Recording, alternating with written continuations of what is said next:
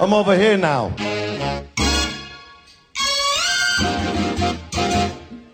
Pardon the interruption, no need for introduction. It's the drunken monk. Turn this shit up a little something. I'm bucket, up in smoke, sipping Bacardi till I'm giving my car keys to Jimmy Ferrari, and we out.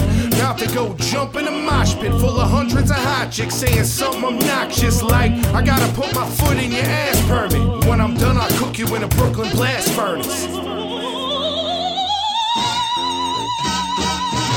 There's no formalities here. There's no formalities. No formalities. Well, my name is Apache Ramos, and I started out as a child, and uh, I was born in Brooklyn. raised in Episode 109 of the Brooklyn Blast Furnace podcast. I was born in Brooklyn, raised in the Bronx, and that's why my blood type is B positive. oh, shit. How you doing, Jimmy? Thank you for coming over to my house. Here in Orphansville. Yeah, With the, Orphansville. wa- with the war chief of the orphans from the classic movie The Warriors. come out to play. and and many other things because before we press record, you uh, was very nice of you. Um, your daughter made me a dish with some coleslaw and some wings and ribs and stuff. Very cool. From Marino's Deli, got to give them a shout out. They're really, really good. Yeah. and it's too hot to cook, so Yeah, old can't say the school. orphans didn't feed you, baby. That's right. That's awesome, man. Thank you so much. Um, yeah, um, we were supposed to do this a couple hours ago, but New York traffic, you know, two hours to get here from Brooklyn, but it's all right because. You're here, Papa. Because if I wouldn't go through that, then what would happen? This wouldn't be happening. So Yeah. you got to put your work in, no? Yeah, what's a beating after a good time? There you go. That's right. That was always my motto. I got in a lot of trouble for that. What's yeah. a beating after a good time? Yeah, well, in the old days, like now, you had this, the cell phones, and you could there was a lot of communications. But when I was growing up, all you had was a dime, and you make the call. So you, If that phone, even if that phone actually worked, if it worked, and also, so you either were going to stay with the girl or with the fellas all night, right? and go home and take a beating, or you're going to go home. So, you know, what's a beating after a good time? I won't. I, I get it. That's awesome. I completely get it. So now, before before we pressed record, you hit me off with several stories already. Nah. Um, I mean, there was things that I had. Obviously, I had no idea. I, I'm familiar with you. Obviously, first and foremost, through the Warriors. Um, you had hit me up. I watched the short 15 minute film High and Tight. Oh, which thank I, you. Which I'm I very thought, proud of that. Hey, listen, it's awesome, and we'll definitely get into that. You were in several other things, but I didn't know, or maybe I knew a little bit, but just not the extent that you were involved in the record business. Yeah. And you have a history with legendary groups.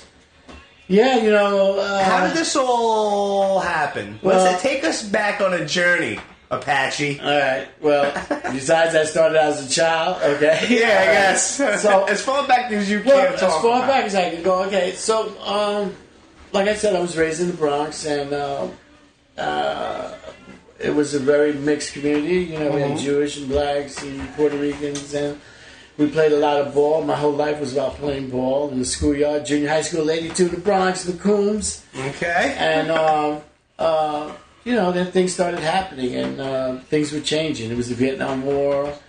It was civil rights was happening. You know, I'm talking the '60s. You know, and uh, different things were happening, which affected me, my family, everybody. And then uh, drugs came on the scene. I was over to sports, and then uh, they had the two dollar, three dollar bags of heroin out in the streets, and you know, everything changed. And The whole was neighborhood was going- probably yeah, the whole neighborhood was yeah. probably The infiltrated. whole neighborhood changed, and uh, although you know we'll probably get into the story about the blackout, but I, uh, November 9th, nineteen sixty five was the blackout, the Yes. first blackout, and everybody was mad cool. My poor grandmother got stuck in the subway, but the second one Oh, was a shit. different story. But anyways, uh, you know, going through life, I went through a lot of uh, different changes, and uh, I had a really good guardian angel on my, on my back, and. Uh, I went to Alfred E. Smith in the Bronx, which was a vocational high school, and Okay. uh, I couldn't get into Clinton because there was too many people at that time. That was my district, Clinton uh, High School, which is the biggest high school in the United States at the time, was all guys, and uh,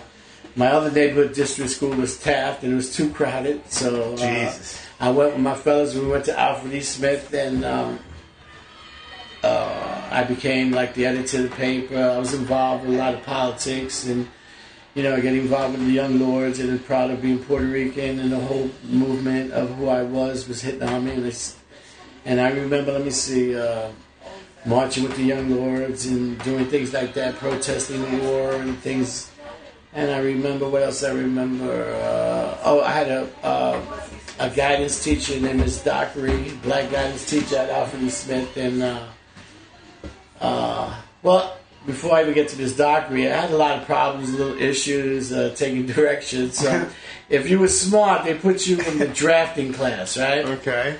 So if they didn't think you were so smart, they put you in the plumbing class. So I got demoted to plumbing. And if I knew what I knew now and knew then, I would have stayed in plumbing and would have a better life. Oh, Maybe more money. But anyways, I had this black guidance teacher that saw something in me, which I didn't see in myself at the time, and she got me involved with the ABC program. What was her name? Do you remember? Uh, Miss Dockery. This Dockery. Okay. Okay, uh, rest in peace, wherever you are. I love you. And she saved my life, basically, because I got involved with the ABC program, and um, they took us. The ABC program is a pro, uh, program for minority students, Okay. uh, and mostly they were cream of the crop students who uh, could do better in a better uh, educational experience and environment. So I was really basically their first high risk student. So we spent the summer at Dartmouth College. High risk in what way? High risk. meaning, I my grades suck. Okay. Uh, all I had was gym, and all really my whole thing was my poetry and my uh, my political the way I saw the world. That she saw something in me. So when I got to the ABC program, that uh, it was uh, uh, mostly African Americans and Native Americans, which was my first encounter with Native Americans, and it was two Puerto Ricans, me and my man George, and and uh, Is George still around? yeah. Shout out to uh, George. Shout out to George Martinez. He's out there somewhere. He's a Facebook buddy of mine. Okay. And uh, thank God for Facebook. I mean, that really reunited with so many people. So, anyways, we were in there, and people weren't too hip. You know, Native Americans uh, were new to me, and I was a Puerto Rican, which you know it was was a thing. And uh, A little camaraderie there. well, only because my name was Apache. My nickname was Apache, and uh, you know I was an Apache, a Puerto Rican. Right. And uh, but you know we were all kids. We were like uh, high school level. You know, we're going into high school, and uh, I had a uh, and we were all in this group together, and we were all taking classes, and we all became friends. And I got myself a, a, girlfriend. Uh, she was Chippewa, and it was it was pretty funny. Her, her name was. What was it? Uh, Jewel Esperance, and uh, she showed me a lot of the Indian ways. In fact, it was we did a Groucho Marx thing. Where I was trying to be slick, rowing a boat. We was out in the lake, and uh, I couldn't row shit. I was a Right. sweet kid. And she was she was from uh, South Dakota. She's like, you don't know what you're doing. And she'd roll me around. So I felt like Groucho Marx, and he does that scene with the lifesaver. yes. Give me a lifesaver. So from there, I was uh, I, I was sent to Andover, Massachusetts. Okay. Now I felt totally out of place. How old Uh, were you around this point? wha- Whatever age you're in high school. No, so you're about 16 maybe? yeah, 16. All right. I was a junior, Okay. and um, you know we all lived on a house on Main Street. It was uh, I think it was ten. Um, I think it was nine African Americans and three Puerto Ricans. Nelson George and one of my best friends in my life, uh, not Nelson George. Nelson George is a writer I met in the future with New Edition, but uh, Nelson Torres uh, and my best friend uh, Jose Aponte, Cheo. And uh, I was like a new guy, and we all lived on one house on Main Street. And uh, because we were half a block away from according the two point something mile limit, so we, we couldn't. It was during the busing time too in the Boston area, so it was very intense. And I was out of place because these kids that I was living with were very very smart. Yeah. I mean they were cream of the crop ghetto kids or country kids from down. Mostly they were from down south, and I was kind of a little hustler from the Bronx, and um, I I I had to fit in, and and when I went to Andover, it was such a beautiful place. Uh, I had a host family, had two host families, but uh, you know, when you study biology, you go out in the woods and study biology. You know? So I I found out that I really did want to learn, and the teachers were great, uh, and the people who now, after all these years, I've, I've got. In fact, I went back to my 40th reunion. They actually paid for me to go and see them. But Really? I was pretty much on my own, and uh, I had to survive with these kids because I, I was representing my family. Had this big weight on my shoulder, and I felt like I was representing all the Puerto Ricans in uh, New York City and the Bronx, and I had to achieve with these uh, kids because the, you know, Andover, Andover is a, you know, very uh, smart place, you know, in terms of uh, the the suburbs. So Yeah. these kids are rich. And one thing I learned was because I got involved with a lot of projects out there, I helped create a uh, hotline service with the Greater Lawrence area. I became the editor, co-editor of the newspaper. It used to be called, uh, I don't know, I think it was called the Mirage or something like that. and I changed it to the Larry Pigeon. The Larry Pigeon. Yeah, because the, that's the uh, Andover, North Andover, and Lawrence, Massachusetts. Uh, the, the newspaper there is called the Lawrence Eagle. So I changed the high school paper to the Larry Pigeon. nice. Went Black Panthers to the school to talk. I mean, I was a, I, I really stuck out out there, and uh, but I, I was able to compete. and I was able to graduate, and uh, from there, I mean, I learned a lot in Andover. It was really good people. I had a host family, and uh, she was the economics home economics teacher, so I always ate good. nice. and uh, I learned a lot. And then came to college time, where you apply for colleges, and um, I found this college. I, I forgot where I, I applied to Antioch. I applied to Dartmouth. I got into those schools, but there was a school in particular that was brand new.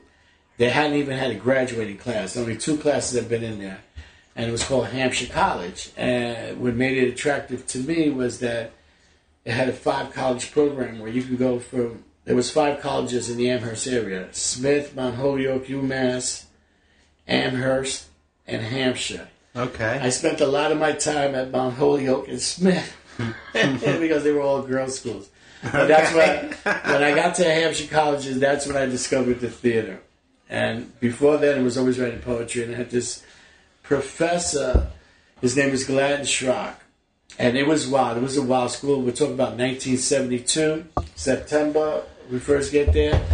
We had two weeks where we did nothing. What they call it colloquy. Everybody was just dropping acid, man. You know, for two weeks.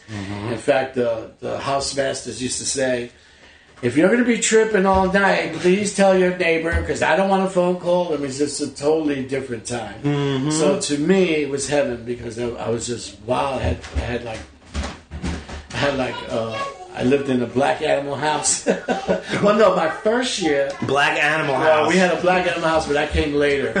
but the first year, uh, we were in the dorms, and I had a, a roommate named John Lockett.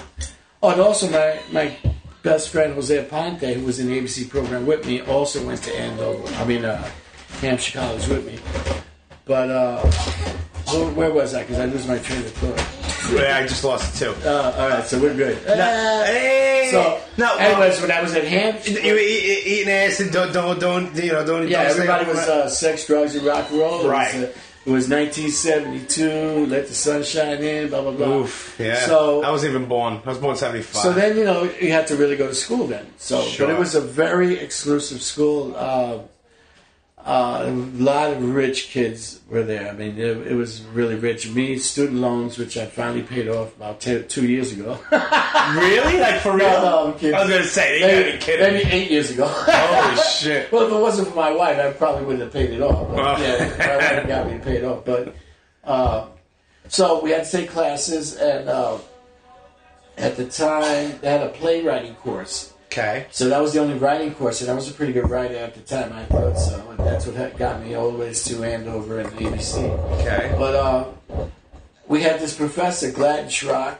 His name was Gladden Schrock, and he was a fisherman from Maine.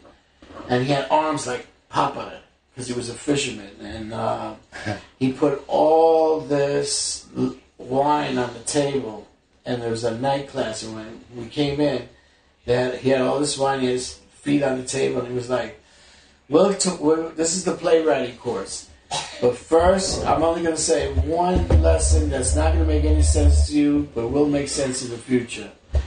never bang your leading lady. Oh shit. So I, I guess that's pretty good advice. And uh, from there, we, you know, he would come down once a month, and uh, we'd talk about writing. But in that month, you had to write. Okay. So he liked my stuff, and uh, I started writing short um vignettes and stuff. And she said, he said, uh, well, why don't you, why don't you mount it? In other words, why don't you put it together? Right. And I was like, uh, well, how do you do it? He says, you can do it. So I put out audition stuff, and nobody came out for my auditions. Oh So shit. one guy did, and I did a thing, and it really was successful.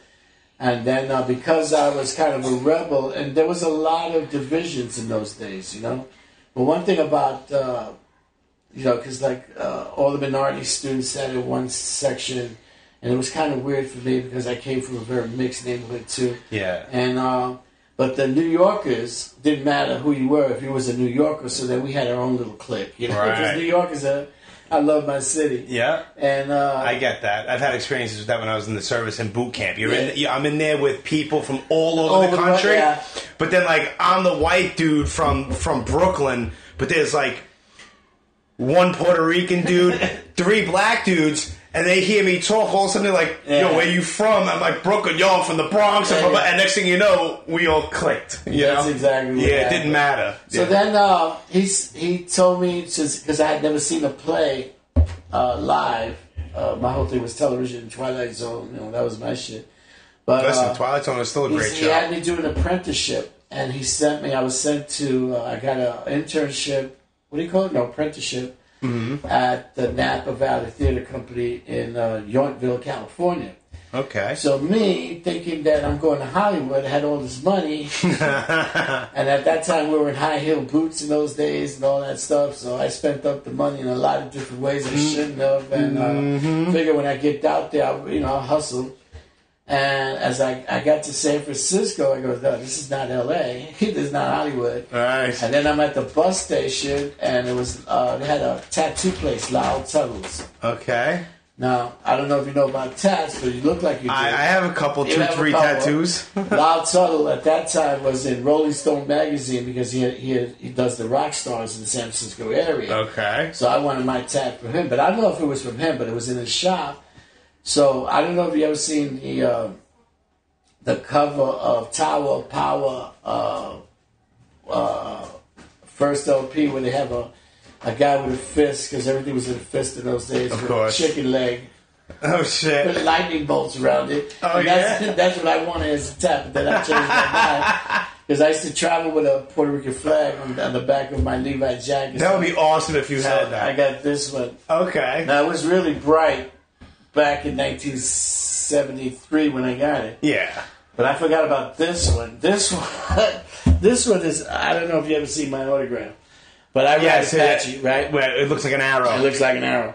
So I had met this chick when I had graduated from Andover, and I spent the summer in Lawrence, Massachusetts. I was in Lawrence. I was building swimming pools. Every time I hear "Lean on Me" by Bill Withers, all I could think about is digging in that New England thing, trying to square out those pools, those uh, pools. But anyway, I met this chick named Lois, and she had a t- she had just came out of jail. and She had a tattoo here with a little rose that she made from toilet paper. oh no shit. So she did a needle and thread On your Apache. on the Apache. She Yeah. fucked it up, but you know we were we were all messed up at the time. So thank God I didn't let her put it in my head. but anyways, when I went to so that's when I got the, the Puerto Rican flag when I was at Lyle Tuttle's in San Francisco. Then I had to get on a bus, and we kept going north, north, and I start seeing cows. oh shit. I see, we, you know, cowboys, and we're going north, and we're going north. And uh, I got there almost in the middle of the night, and these hippies met me in this dirt road, and they took me up this hill, which I found out later was, uh, I'll tell you later what it was, but they took me up this hill, and it was the first time I saw a deer live. No shit. And it scared the shit. out of Really? me. I thought it was a big dog. I swear to God, I thought it was a big dog. But anyways, so they t- and I had a, I had a, they put me. I was in a shack. It was it was okay. Okay. They put me in a shack, and uh, I had uh, two two albums, and there was a record player. It was uh, Van Morrison. What a marvelous night for moon. And then course. Uh, the other one was Al Green. So those are the only two albums I had. And uh, before I got in the, they, you know, before they let me in there, they told me to be careful. They have rattlesnakes, but usually you don't see them. Go, why did you tell me? Now, yeah, like, now, now, hey, yeah, now I'm all fucked up. So, uh, the next day, I didn't know that all these people were vegetarian hippies. So but if you if you imagine if you would have saw a rattlesnake, you, you got Oh, scared off I got a of a deer. rattlesnake story. I'm sure you have a rat. All right, I'm It's sorry. coming. Go ahead. Rattlesnake is coming. So when I get to the theater, I'm thinking, you know, I'm going to go to Hollywood. I get to this beautiful theater. It's in the winery. Okay. So where I was living was, I don't know if you ever seen the bottle of Mondavi wine. They have the label. My house, my little shack was behind the label. really, basically. Okay. So it was nothing but grapes, and the grapes are held up by prune props.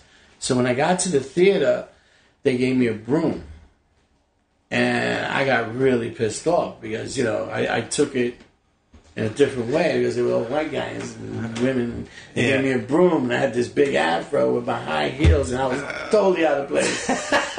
but Right. before I left, I had spent all my money, so I had to stay. So, right. so, and I learned to appreciate and love the stage because I swept it. That was the whole point.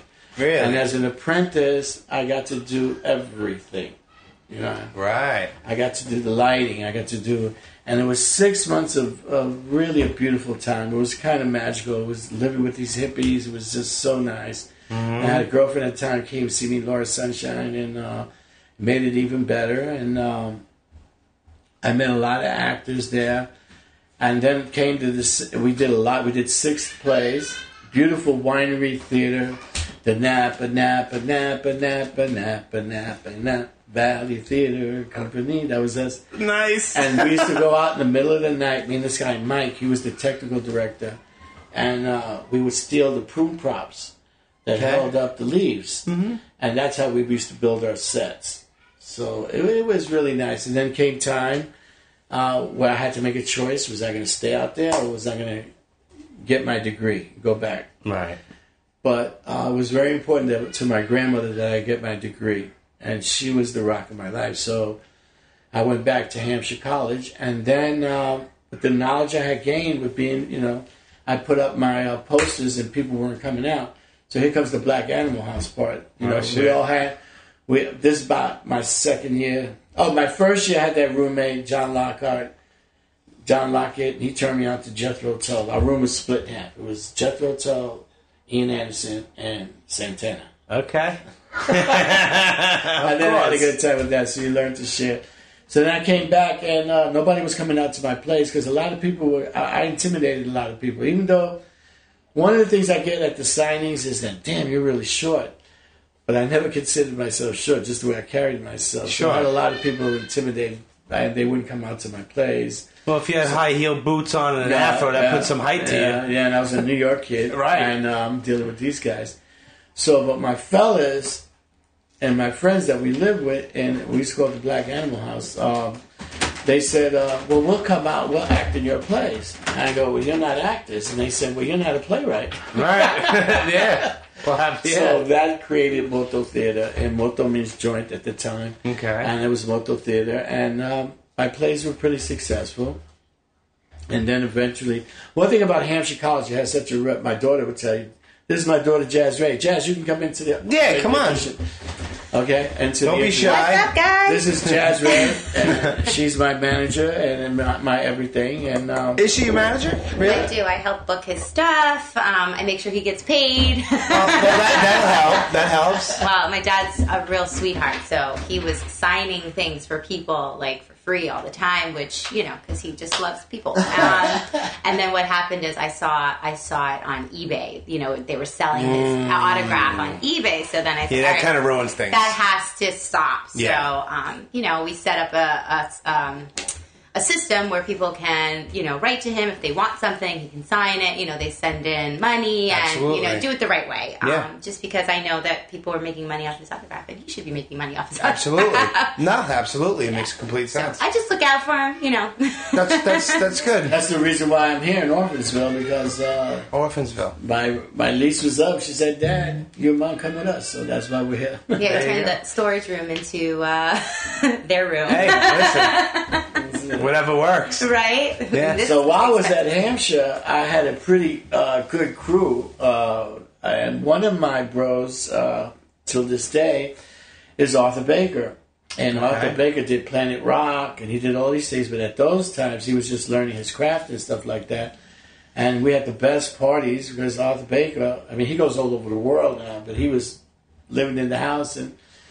His wife Tina, Tina B, remember he did the soundtrack for Beat Street, Wow.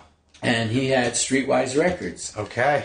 So after graduation, uh, well, no, let me see. Before I was doing some plays, and I came to oh, I came to New York, and I wanted to be an actor, be taken seriously, and nobody took me seriously, and it was hard to be an actor. And I had another girlfriend at the time, uh, whose brother was Treat Williams, the actor, Sure. And uh, I, I found out recently that she passed away, which really, really sad, Andrea Williams, but. Rest in peace, Uh, T, Andrea. rest in peace, Andrea. And uh, Treat was really a nice guy, and he turned me on to a uh, him and his girlfriend at the time, Jamie Sell. They were Broadway actors. First time I met Treat, he was playing Danny Zuko uh, in Grease on Broadway. Wow. So I was really impressed when Andrea took me to see. This is my brother, man. and uh, so they got me an agent, and um, uh, I sent out to auditions. Like, but I'm not your typical Puerto Rican actor, which is what they wanted at the time. Because They wanted the stereotypical, Yeah, whatever the- that was at the time, right? and you know, third generation. Uh, my the Ramoses came here like in the 30s and 40s, and my mother and uh, father were born in Harlem Hospital. So I'm what sometimes is referred to as a Nuyorican. okay. So I remember they sent me for A and W root beer commercial, and I just couldn't do it. They just wanted me to say the mang and all that. I just didn't. So I was a hard head. So of course I wasn't getting cast and everything. Right. And, um, yeah, you you listen. You were going against the grain. You weren't just going to bow down to what people I wanted you just- to I had a real attitude back in those days, and I was really confused, and I had I was dealing with so many different issues, but I was loving life at the same time. But then um, they sent me to this. The Here Comes the Warriors. Oh, I never got to the snake, Yeah, talk, rattlesnake. All right, let me get to the rattlesnake. Get a rattlesnake story, rattlesnake. Yeah, I forgot about the rattlesnake. All right. So That's a good one. at this point, you know, I spent from I think it was uh, I think it was from May to the end of September in, in Napa Valley. Beautiful place. Oh Yeah, my God, Napa I've never Valley. been. Oh, the wineries are so nice. But anyways, so uh, gotta tell you, my my girlfriend at the time, Sunshine, came from Boston. And everything was good with typical hippies, trippy, smoking, peace, love, narcotics, blah, blah, blah. And then the snake appeared. Hippie stuff. The Then snake appeared. Uh, right on my porch in the shack. So I was like, holy shit. And it was weird because I was having dreams about a snake too. Uh, Sure. biting me on my knee. sure it wasn't the acid? Well, it could have been. And, uh, that was a big record at the time. Uh, the Boogaloo Blues, Johnny Colón, LSD, got on. Anyways, so we see the snake, and uh, it's pretty big. And I've never really seen a real snake like that up front, unless it was on National Geographic. Right. So I'm like, leave him the fuck alone. Yeah. Just leave it alone. Right? Yeah. She's like, no, kill it, because we're gonna have to be worried about it. I'm like, how the fuck am I gonna kill this snake? Yeah. So they had a little area there where they used to roast shit, uh, if you wanted, and they had bricks. So it took about 10 bricks to kill him. And I felt really bad because once I bricked him, he was like twisted. And I was Yeah. like, oh, man. Yeah. I kept bricking him. Uh, and it's got the nerve, so it's still flat. Yeah, oh my God. Brutal, Des. I'll never, Terrible. I never forgave Sunshine for making me kill that thing because I felt bad for killing it. But then I cut his tail off, so I had his tail for a long time. So that was the snake. You kept the tails like a trophy. Yeah, so let me jump over to uh, going to the Warriors audition. So of course I wasn't getting shit. I was doing plays. I, I auditioned for. I used to get backstage, and you, you know, and you read it. So I went to this audition in the Bronx. It was about uh, Attica. So, uh, remember Attica? Sure. I made it famous. Yeah, Al Pacino from. Uh, from the Bronx. No. Yeah. and, you uh, go. Attica. So, what was that? That was what? Dog, Dog Day Afternoon? Dog Day After. Yeah. One of my favorites that he did. Yeah. And um, so I go to this audition. I, at first, I got some Chinese first. It was on Woodycrest Avenue in the Bronx, the South Bronx, by Yankee Stadium. And uh, I had, at those days, I was carrying a knife. And uh, I got some Chinese food, and I go to the audition. It turns out to be a mosque. So they searched me, of course. They took my mask, and then they got all over me for having pork fried rice and um, Oh, stuff. shit. Yeah. But the writer was Saladin Shakur, and he had this play about Attica, which was the most violent play. I've been in a few plays, but I forgot to tell you about the play I was in in college, which was a big one where I got to work with Martin Luther King's daughter. Really? Peace, Yolanda King. Because like I told you, I used to hang out at Smith College a lot because it was all women. Yeah. But they had a good theater program, and um, we did a play called The Death of Boogie Woogie Okay. and I played this guy called Chocolate Chip in Detroit. And I remember one of his lines was uh, a dollar and a dime buy six pretty white horses, and I had a gun. okay. But that was one I learned a lesson about not working with cap, working with uh, those kind of guns because the gun gun didn't go off at one of the times I did it, so I had to do that. Oh my. uh-huh. But uh, see, it worked. but yeah, so I got to work with Martin Luther King's daughter, and I got to meet the whole King family, which came in effect later in my life when I got to work with them again on another project. But rest in peace, Yolanda King, because uh, I found out like about 10 years ago she had a heart attack, so I'm sorry. But I worked with a lot, a lot of kids that came from a lot of money. In fact, we were doing a thing where I got to do a thing with my grandson that she hooked up an audition. What was it? Oh, it was uh it was commercial for Coco the movie movie. Yeah, and it was uh Hendrik, celebrating. come here. Say your name.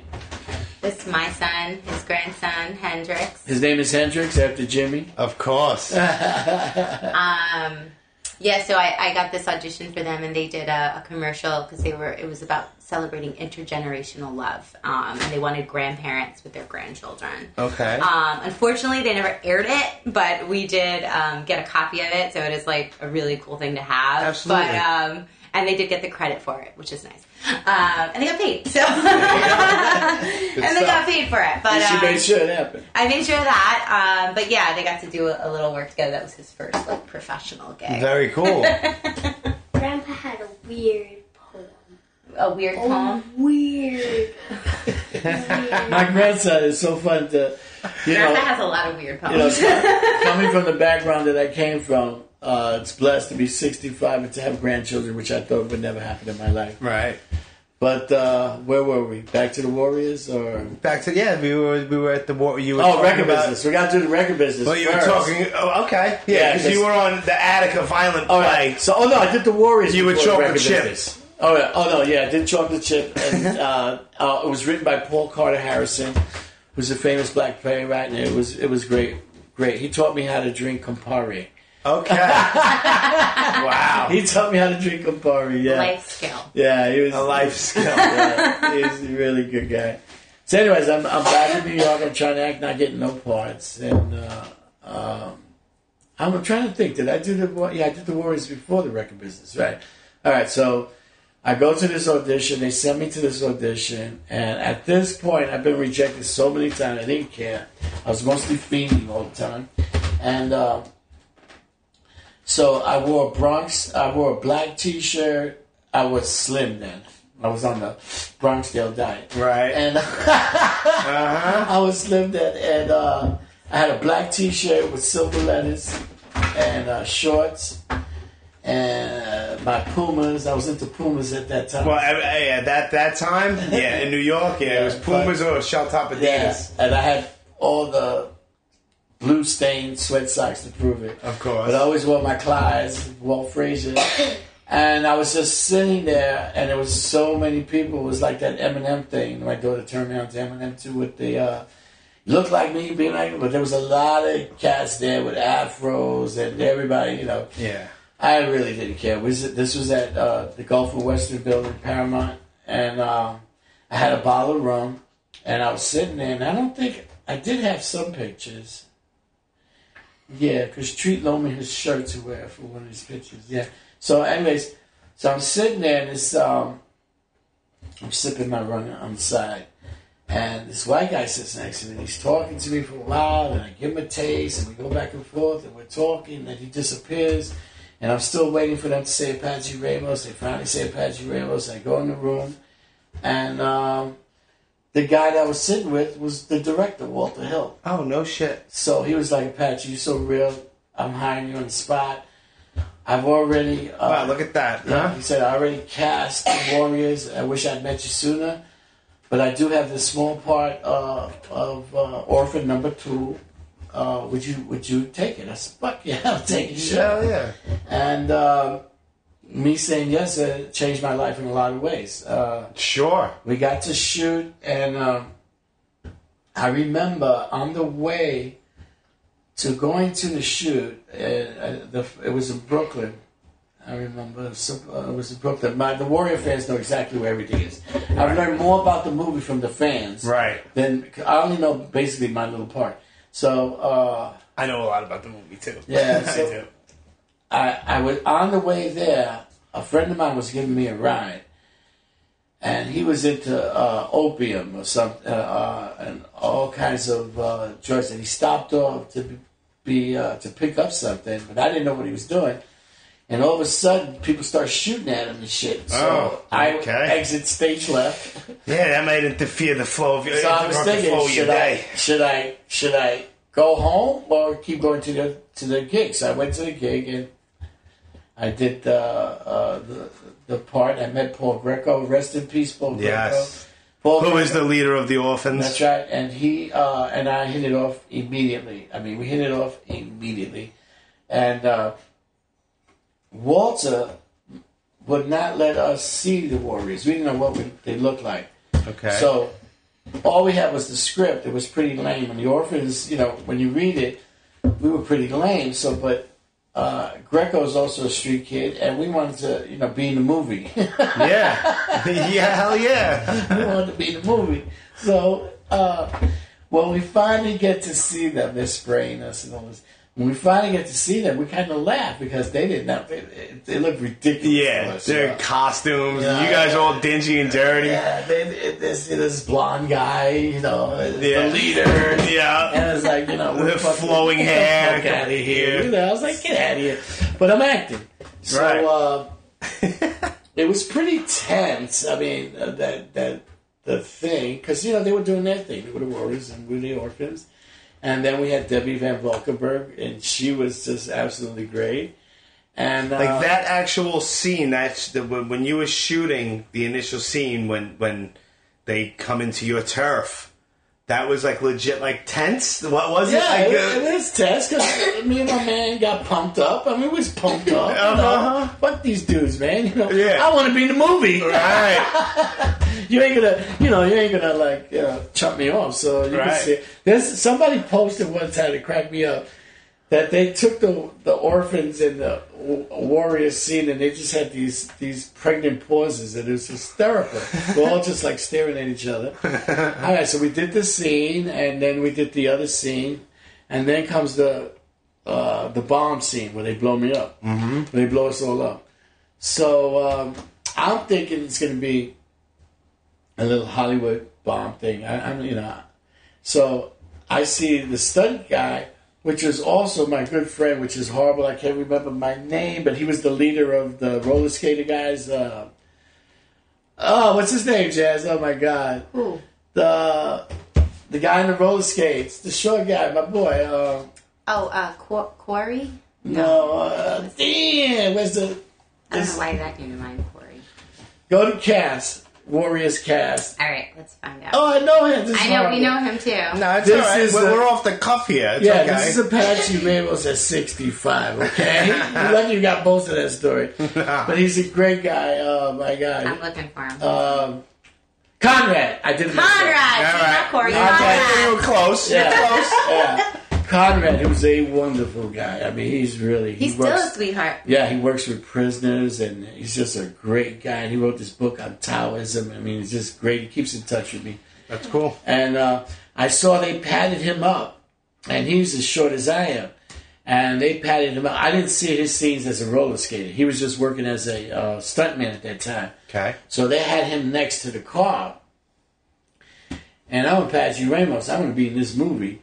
So I got close to the car too, which, you know, it looks totally different when you see it on, on the movie. Yeah. But, you know, I'm like in, in there because I don't know if they're going to cut me out. I want to be in the movie. Yeah. I want that camera time. So we're waiting and we're doing improv. Ah, we're going to get you warriors, blah, blah, blah. And I come up with, we're going to rain on you warriors. Now, I've With the told this crowbar in your hand. yeah, well, it wasn't a crowbar. What was it? What, what was it? Uh, A crowbar. we're gonna get to that. So I've told this story so many times, but the way I remember it now is that I said we're gonna rain on you, and Walter liked it, and then kept the line in the movie, and that's my story, and I'm sticking to it. All right. So when I said it, we're waiting. We're gonna rain on you, warriors. So we're doing this improv, and we're waiting for the car to blow up. So they had some kind of starter on it, and they put some kind of glue on it or something. Right. And we were blah blah blah. And when that motherfucker blew, it blew. I mean, it was real, man. Yeah. And uh, people respond differently to an explosion. I've learned that day. You think? some people freeze. Some people run. Right. Some people like me laugh hysterically and run. So I'm laughing hysterically and running, and um, the guy who the prop guy he forgot to take the windshield out. Oh shit! So this glass is raining on people. Blah blah blah. It's like you know, it was a big mess. I mean, the the the hood of the car blew up and landed on that barbershop on that roof. oh no shit. So I was shook up. You know, Yeah. everybody was kind of shook up. So then uh, the technical director, I think he was some guy from the Angels on the West Coast. I don't know how the story goes, but he's like, sorry. And Walter says, "Hey, let's do it again. So we blew up two more cars. But I'm sure they took the first one because the next two, I'm like, yeah, we're going to rain on you Warriors, but I was already Yeah. easing on easing on down the road, man, Right. For that second to blow. Oh shit! And then poof, that was it. And uh, So it wasn't a cr- it wasn't a crowbar. It was oh, Got what, it? what was I holding? Oh, I held a contest one time on Facebook. Not a contest, but I was like, what was I holding? Right. Crowbar's always number one. Right. People came up, nobody got the answer. Now during that time, okay, we filmed in 1978. Yeah. This was uh, a year after the Summer of Hell. It was the year after the the the Son of Sam. Yeah. It was the year of uh, of the blackout when my whole neighborhood in the Bronx was wiped out. Um, uh, it was the year Elvis died too. Yeah. and, Wow. uh, yeah. So there was a lot of of burnt out places Yeah. a lot of junk in the streets. My daughter Jaz has often said to me, "Dad, how did you survive that? You know, growing up in the Bronx, but there was no alternative." Yeah. Yeah. So you just what they just handed survive. me, what they handed me, was a. In the old days, in the toilets, you had well, you you know Yeah. this kind of I work. probably do. So you used to pull the chain, Yeah. and the water was up here, Yeah. and then you had the counterweights. Yeah. They gave me that was what it was. It was a counterweight, Really? and it was all corroded. and It was nasty. I didn't even want to hold it. That's why there's like it's all curved at the top. Yeah, you would never think it was a counterweight. Of course From a not. toilet. Oh, from a toilet. so nobody, no respect. The orphans, you know, the orphans. we're the Rodney Dangerfield of movie game. Right there you No. go. Well, that's Uh, your gimmick, and it's good. Yeah, and the Warriors is Outsiders and orphans. yeah, exactly. And the Warriors uh, are the. That's the uh, uh, what's that movie that I always compare it to, where you bring the costumes, Jaz. and Oh, people- Rocky Horror. It's Warriors are the Rocky Horror of gang movies. Right. But at the time, there were mad protests of why is this movie out? I mean, I've posted pictures before with people demonstrating why you do this movie. And if you look at this movie now, it's it's really lame. I mean, It's like a terms of- it's a fun silly. It's it's. I watch it now. I mean, I've seen it.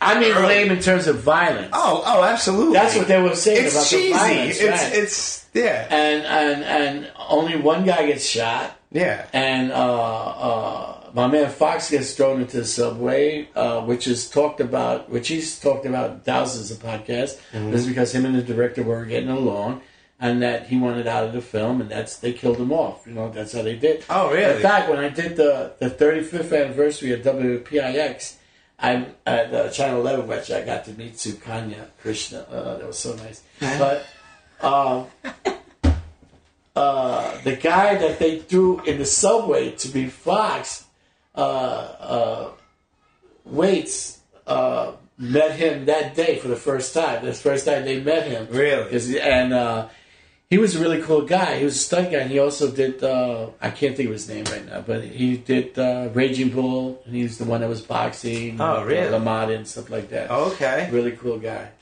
So, okay, so the So he was there for like two minutes. They threw him in the tracks, and that was it. It was a wrap for him for the day. It was a rapper for the day. yeah. Nice. and uh, and that was it. I forgot about the Warriors, and um, I wasn't invited to the party or nothing. Really? Because I'm an orphan. Because you're an orphan. Because you're an orphan. And, and, and who knew? I mean, obviously, you don't have the wherewithal to, to, to even realize Oh, or even care about what the movie would become at all. Unbelievable. Right? I mean, it just seemed to nobody cared about it. I mean, it was it, it developed its fans. And I It still went- has a ridiculous cult following. Like, few years back, were you at the Coney Island thing? Oh yeah. Yeah, I was there too. I made a lot of money that day. I'm sure you Oh, did. The lines God. were insane. Jaz, we Jaz said, "Let's go." I couldn't, I couldn't talk no more. Yeah, Uh, I'm they sure. had that band, sick of it all. The, I that I'll- music was so fucking I was, loud. I was. They're, they're my favorite hardcore band ever. They're like friends of mine. I And was in the middle of that so craziness. much love for people. So then, you know, uh, uh, that's that's fun. my I, then I, so I forgot about the Warriors, and I did a couple of other things, nothing big. And then, um, then what happened? Oh, so I was working at Bloomingdale's. I had a nice union job. Okay. I was with the local three. I've always been a union man. okay. Uh, I was with the store workers union. Had great benefits, and um, my friend Arthur Baker, who I mentioned, my good buddy Arthur Baker, who I Yeah. met, who was uh, one of my roommates in college, uh, who who was the Beat Street guy Yeah. and everything. Uh, he goes, Apache, you want to get in the record business? I go, sure, why not? So the next thing I know, I, I quit that good job, and I'm picking and packing records in Long Island City and I'm boxing them. I'm in the record business. now you're in the record business, this is the record. packing business. boxes. I'm picking and packing. But it's great. A lot of people's career started that way. Well, this is what came good for me because uh, I got to learn my labels. there you go. Just like sweeping the stage over in Napa. There, you're learning. You to start from the bottom. there you go. And uh, then I became a national salesman for Cardinal Records, and um, I was pretty good on the phone. Now I won't even get on the phone, but I was pretty good. I could talk a lot of shit on the phone, and I used to sell eight tracks to. I was so good. I would sell eight tracks to a funeral home in Georgia. Imagine that. Uh, But I mean, all right. all the top records. little different, but all right, cool. but I had, I had a nice bass, and uh, all the labels, you know, they would they would play the music for us first, Yeah. and then we would sell them to the record stores. And then I went to Win Records, which was another. Uh, I was a salesman there, and that was also in Long Island City. And then Arthur Baker created Streetwise Records, and like a good friend he is, he, he pulled me in there, and I got to work with a great crew: Yvonne Mix Turner and uh, the late Greg Rouse. Uh, uh, I mean, these are people who were knew about the record business. I'm learning about it, and they took me under their wing. And uh, at that time, the independent labels were ruling, were really breaking the axe, and then the big labels would come and take them away. Right. So we had Rockers Revenge, uh, which was Arthur's group, Tina B, and uh, Rockers Revenge. It's sunshine, party time. Okay. and they're coming out with a movie this year. I shot a scene. I did Really? an interview last last summer for an upcoming movie on Rockers Revenge. You're on tour in Europe now. Okay. We had Freeez from England, and uh, I say that and people don't recognize it. But if I say A E I O U. And sometimes why? That was the biggest Of thing. course. So it was a I- monster. I remember that. So sure. this was Streetwise Records. And then we had a, a group of Leaping Unknowns from Boston, and Arthur Baker's from Boston. Uh, and uh, they were called New Edition. wow. And uh, Candy Girl came out, and it just exploded. Of course. because it hit the niche that was lacking. The Jackson Five was already grown. Yep, it was perfect to timing. Latino kids, Puerto Rican kids, we had uh, Menudo, Yes, which I was the only that. group back in those days that had to pay for Radio City for my goddaughter, uh, Monique Segarra and her friends to go see. In fact, I Menudo. brought Freeez to her elementary school because we was at Studio 54. Went to Studio 54, right? Uh huh. And they wouldn't let us in.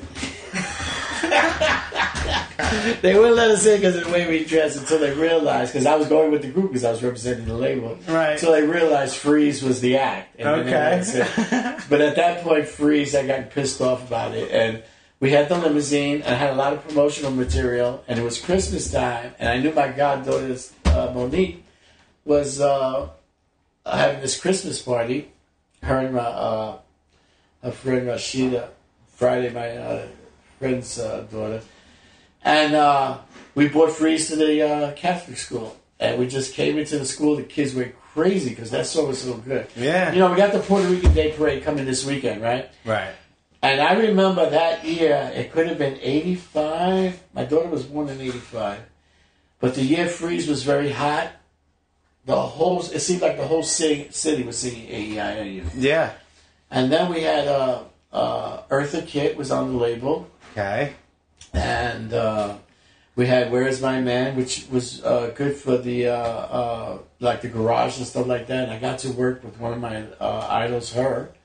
And uh, I got to do a little touring with her. She was so great. So it was, all this has been great. In fact, my birthday's Christmas Eve. Okay. Double or nothing my whole life. Right. Yeah. So I remember we were really popular Streetwise Records at that time. We were us, Tommy Boy, Emergency. We were like the hottest uh, independent record labels at the time. And somebody had sent me champagne. And who comes walking in the office on my birthday? Eartha Kitt. Ah. so I got to drink champagne with Eartha Kitt on my birthday. Christmas Really? Yeah. That's awesome. And then uh, I got to work with New Edition, and uh, they was they just blew up.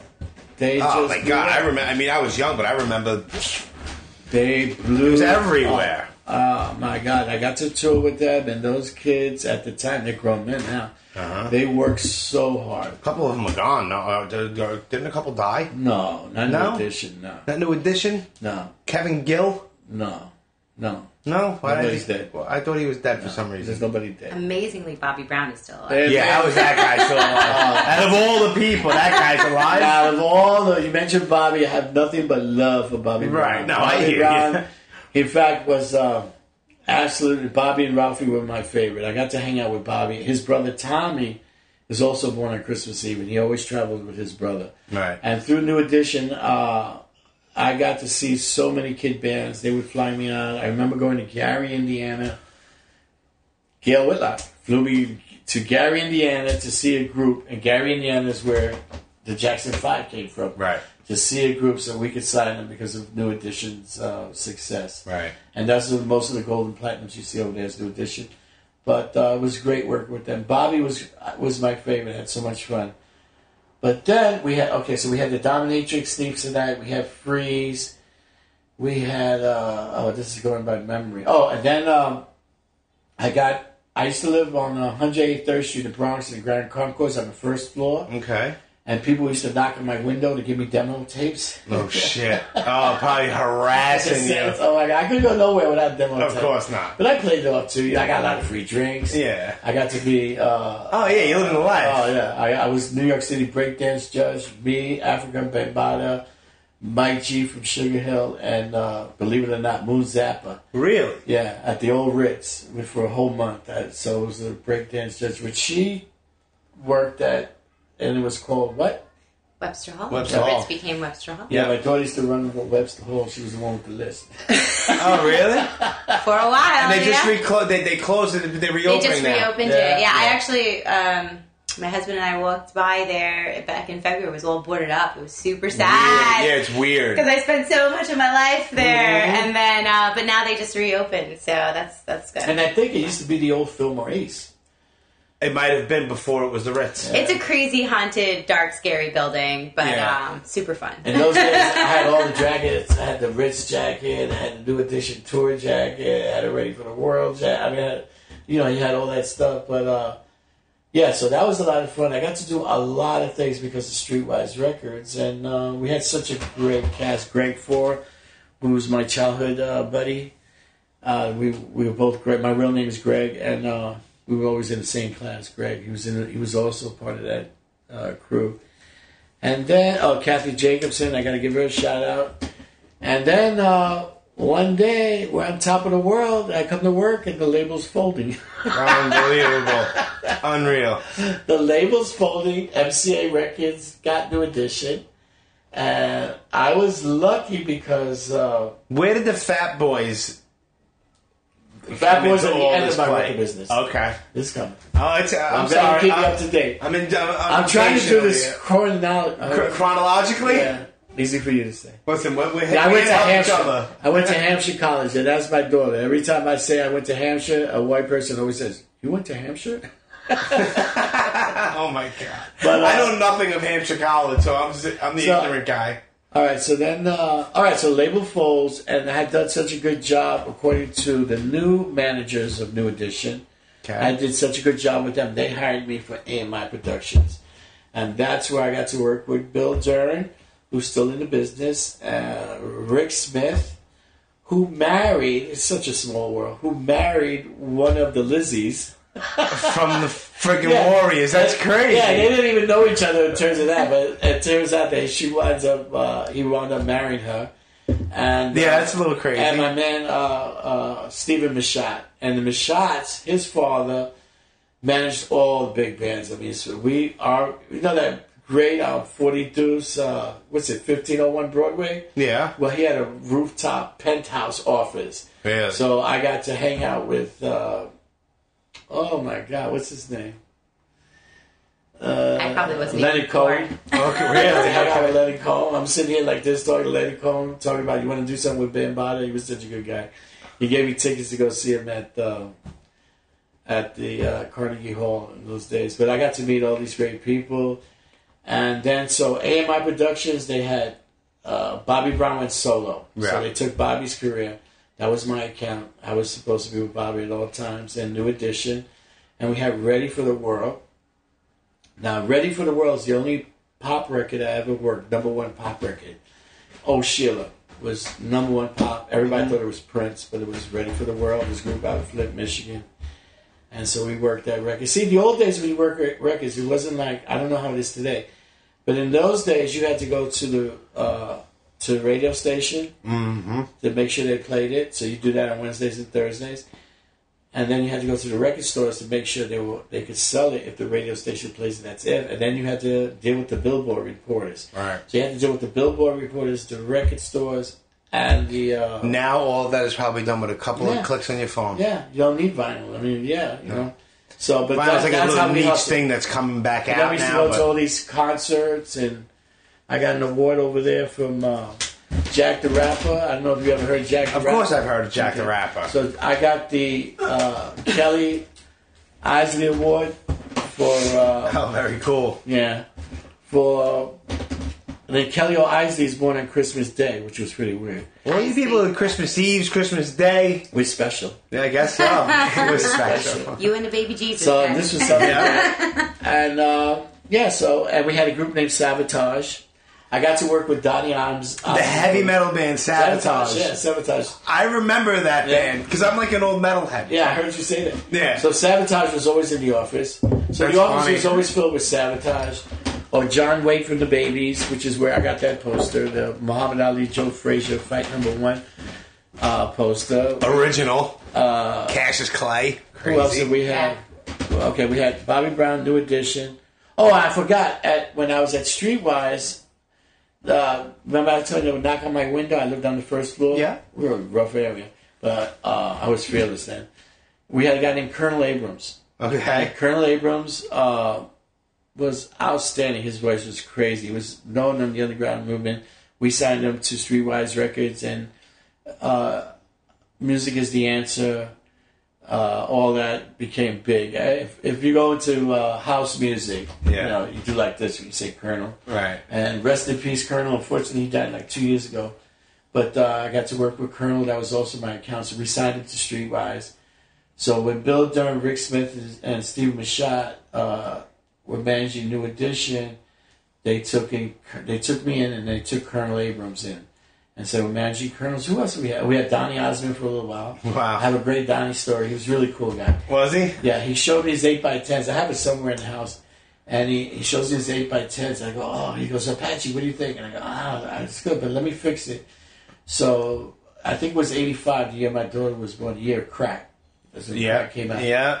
So I put a crack sticker on his forehead. and I said, Donny, I think this looks better. You know, he's a Mormon, you know. He, Yeah. he thought it was hysterical. So he goes, uh, let me autograph it for you, Apache. I still have it somewhere. He goes, Dear Apache, thanks for last night. Uh, nice. It's awesome. so funny.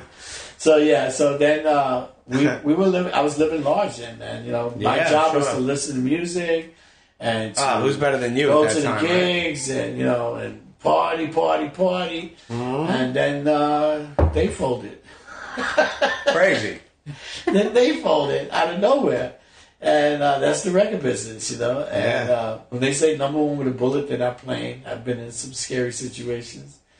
And uh, then, uh, all right, so they fold. So uh, Jaz is already born.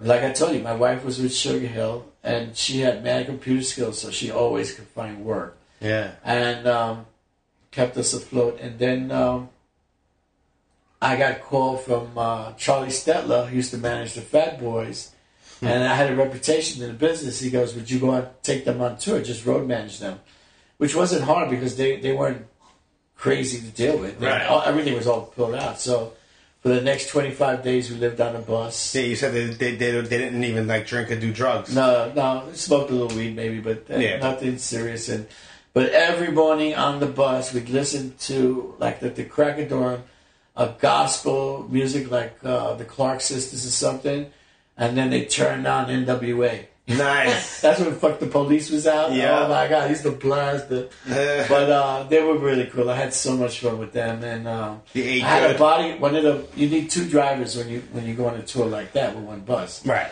And um, one of the drivers, uh, he looked like Ric Flair. He was this, Okay. uh, a big daddy. He, was, he looked just like Ric Flair. and in fact, I used that to get away out of a situation one time. I said, "Look, Ric Flair," and everybody went over, and we got out this. Oh, no shit. But uh, we would we would hang out at night, and the other driver was Doug. Now this is when I say number one with a bullet. This is when I start really not wanting to be in the record business no more because I wanted to be a dad to my daughter because I didn't have one, Right. and I couldn't do both. It just seemed to be uh, difficult. And um, I appreciate that, Dad. and uh, Thanks. I lost my train of thought. And then, uh, so we're doing the Fat Boys tour. Oh, so we got to Memphis, right?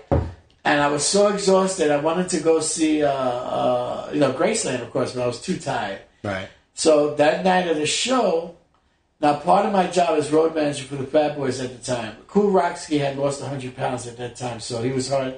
He wasn't heavy at all. He looked really good. He was taking care of himself, but people didn't recognize him that much. Right. But Buffy, Buff Love, rest in peace, he was still big. He was my size, and he was way fatter than I was.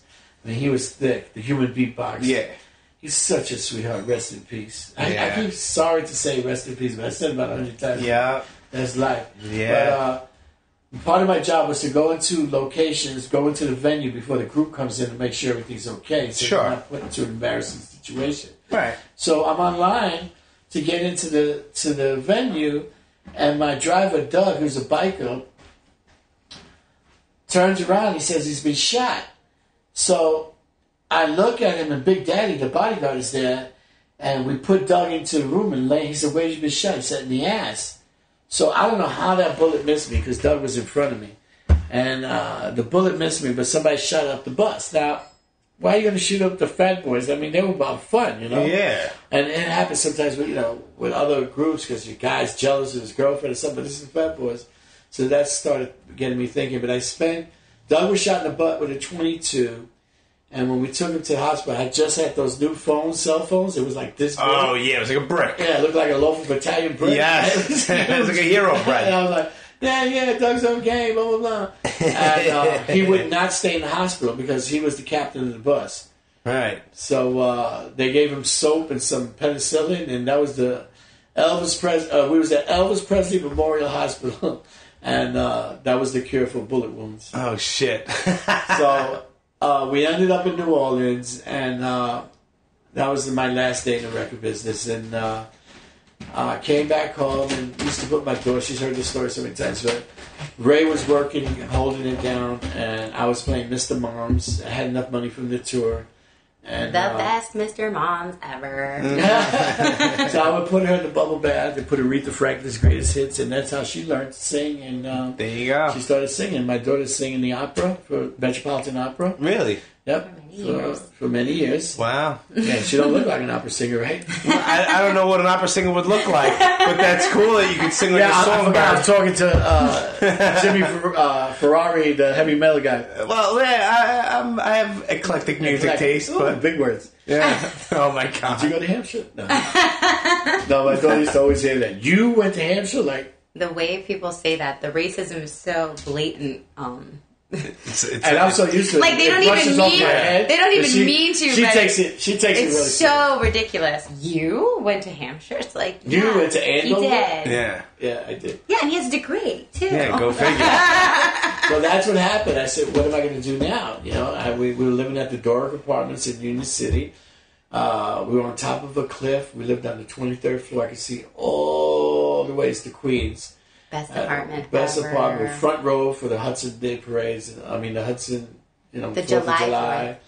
It was where we lived there, and that's where she was raised. And um, so, what am I going to do now? And I go, fuck, I have a degree. So I'm reading the Amsterdam News, and I went into social services. So I went, I went from limousines and highfalutin living life and Yeah. Studio 54 stuff to getting stuck in a project elevator full of piss trying to help somebody with full blown AIDS. Right. So when I got to social services, uh, I was at Apache no more. I was Mr. Ramos, and uh, I grew up on public assistance, so I had a different look at it, and I didn't mind doing it because uh, when you work for the city, the pay is shit, but the benefits are great, Yep. and not until it evens up. But uh, yeah. I volunteered for the AIDS movement uh, because when we was at Streetwise, a lot of our records with Loleatta Holloway, I forgot. the- This is probably ra- ages. Yeah, it was rampant. Scary and it's Yeah. scary. Yeah. Let me tell you how scary it was. I can only imagine. I just re- I just recently watched. Um, I'm late to the game, but I just recently watched Bohemian Rhapsody, and I remember. I mean, I was ten in '85, so I remember it just being the epidemic that it was. It was like the crack era and AIDS. It was just crazy. Yeah, So I was ten, and I still remember that like it was yesterday. I wasn't afraid of the virus then because it was called GRIDS, gay-related immune deficiency. I wasn't afraid of it because through my life in the record business, I'd lost a lot of friends. Was was losing people that was just disappearing. So I wasn't afraid. I knew you had to earn it. You know, you have to earn it. Yeah. know?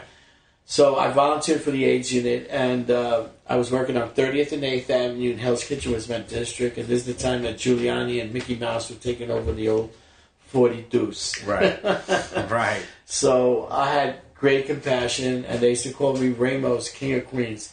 I had a lot of coworkers who were from other countries, like Nigeria and stuff, that the whole transgender, transsexual madness used to make them feel uneasy. Right. So I would take those clients, and they would call me Ramos, King of Queens. And um, Before the show.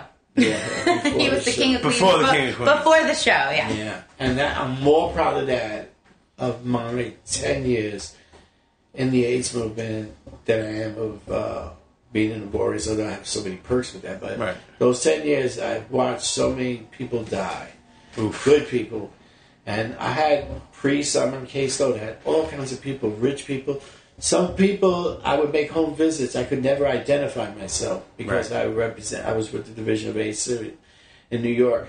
So I would always say I was a friend. Or they would see me, and the doorman would point to the uh, to the delivery section.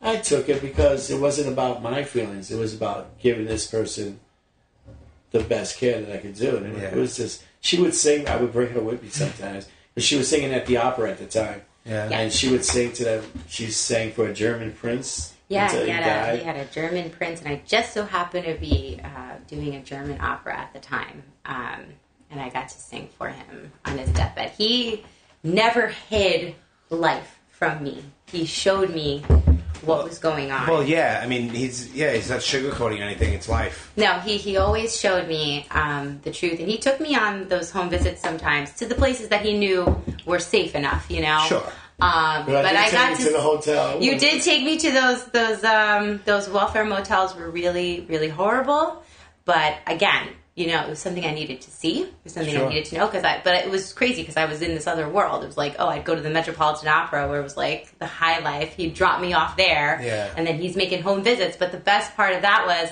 When I got a little older, I could walk by myself on 9th Avenue from 42nd to the opera. Right. And all the drag queens, all the transgenders would all look out for me. Right. Ah, Ramos' daughter. He's an angel. You know, um, they give me food, hugs, love, Yeah. and Teach you how to um, walk in heels. teach me. The, oh, please! Uh, one of the most famous drag queens of all, Jack Doroshow, who was the queen in the that Queen cult has classic a movie, film, cult classic film. The Queen. The Queen. You can see it on YouTube now. now that he's passed away, I can reveal that he was my. Uh, he, he was a client, and um, he had a fabulous apartment, We Central Uncle Park Jack. West. And of course, the city wanted to take that apartment away because he had been there forever. He was Yeah. on Fifth Avenue, on the park, and my Wow. job was to keep, you know, because Mickey Mouse, oh, my Hell's Kitchen was my district, so they wanted these people that were dying. They had these great apartments, you know. So I They could take sure the rent stabilization on But it. go ahead, Jess. But um, yeah, so he, uh, my father saved his apartment and uh, saved his life. He, he, uh, in order to be on my dad's program, you had to have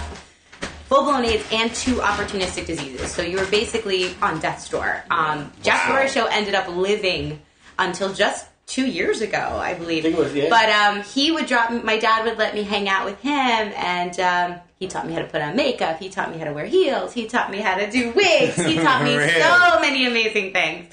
Um, but my dad loved to show me real life, and uh, I, I, as as proud as I am of him with the Warriors and everything, his work um, with the Division of AIDS Services was I- incredible. I mean, Yeah. I, I don't think I could do it. Um, Yeah, it's you got to be a certain. I type was of drinking person. so much in those days because my office was on 30th and 8th.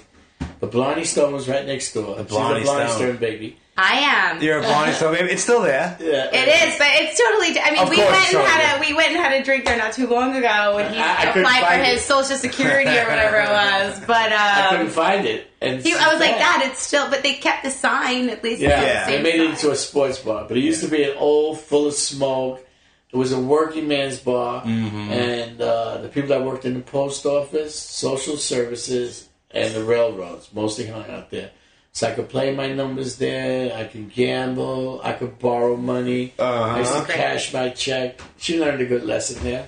I learned many lessons, many New York City She would girl sing lessons. opera for For the Italians. for the for the mob guys, For the guineas in there. yeah, and they would Nice. give me money because they thought it was a. She good... would make them cry and I- I, yeah. give them money. And they give me money because they thought giving a child money was good luck, and they were all gambling back there. So I Right. thought they, they were like fifty bucks, which was like a million dollars for a kid, you Of know. course. And then my dad would take me to Jack's ninety nine cent store and go to the toy section. I could just get whatever I wanted. That's awesome. Yeah, don't It tell was, mommy. it- and, and he, Yeah. he's Don't like, tell okay, so when mom asked where were we at the library, that's right, baby, That's that's where right. That's awesome. So uh, for ten years, I was on the front line of the AIDS movement, and uh, I about three hundred people died in those ten years that I handled. Jesus and Christ. Even if somebody was a pain in the ass, they were still a person, you know. Sure. And I had forty eight hours to visit them. And I remember in about uh, 1994, I think around that time was when they first started diagnosing women with HIV and AIDS. And I got my first uh, uh, pending woman client, and um, I had to keep journals in those days. I still have them because it it really affected me. But this particular woman, she was a bodybuilder, so you know she loved her body. Sure. But she caught the virus because her husband, on the down low, was an IV drug user. So when I made that home visit, she was in very bad shape. She thought I was there to clean her fish tank that nobody could clean. You just would have to throw the whole thing out. And I got very close with her, and I was with her when she passed away. But it was it was heart wrenching for me. It was really really hard. But somebody had to do it, you know. Yeah. So when I was recently talking to somebody, and you know, I didn't serve in the war. I was anti-Vietnam War. I, I burnt my draft card a little bit, but uh, I was on the war of poverty, and I, I felt I did my time too. So I remember those. So then, after ten years, one of my old supervisors, you know, I'm working for the city now. You know, um, I got a great job, and as a caseworker for the Division of AIDS Services. So finally, I take I took the supervisor test, but it took like four years for my name to come up, mm-hmm. and I was on the bottom of the list Well, because that's what I'm happens not. when you're Ramos. I, I have a I have a concentration problem. I'm smart, but sometimes I just don't do well in tests. I've never done well, so I was on the bottom of the list. So I get called, and who else is Mr. Ash there? Who worked me? He knows the way I work. He says, "You're going to fair hearing." I go, "No, I want to stay with AIDS. You know, I'm committed to the AIDS movement." He goes, "You want to pay for that private school you're sending your daughter to?" I go, "Yeah." He says, "You want overtime?" Yeah. You're coming to fair hearing.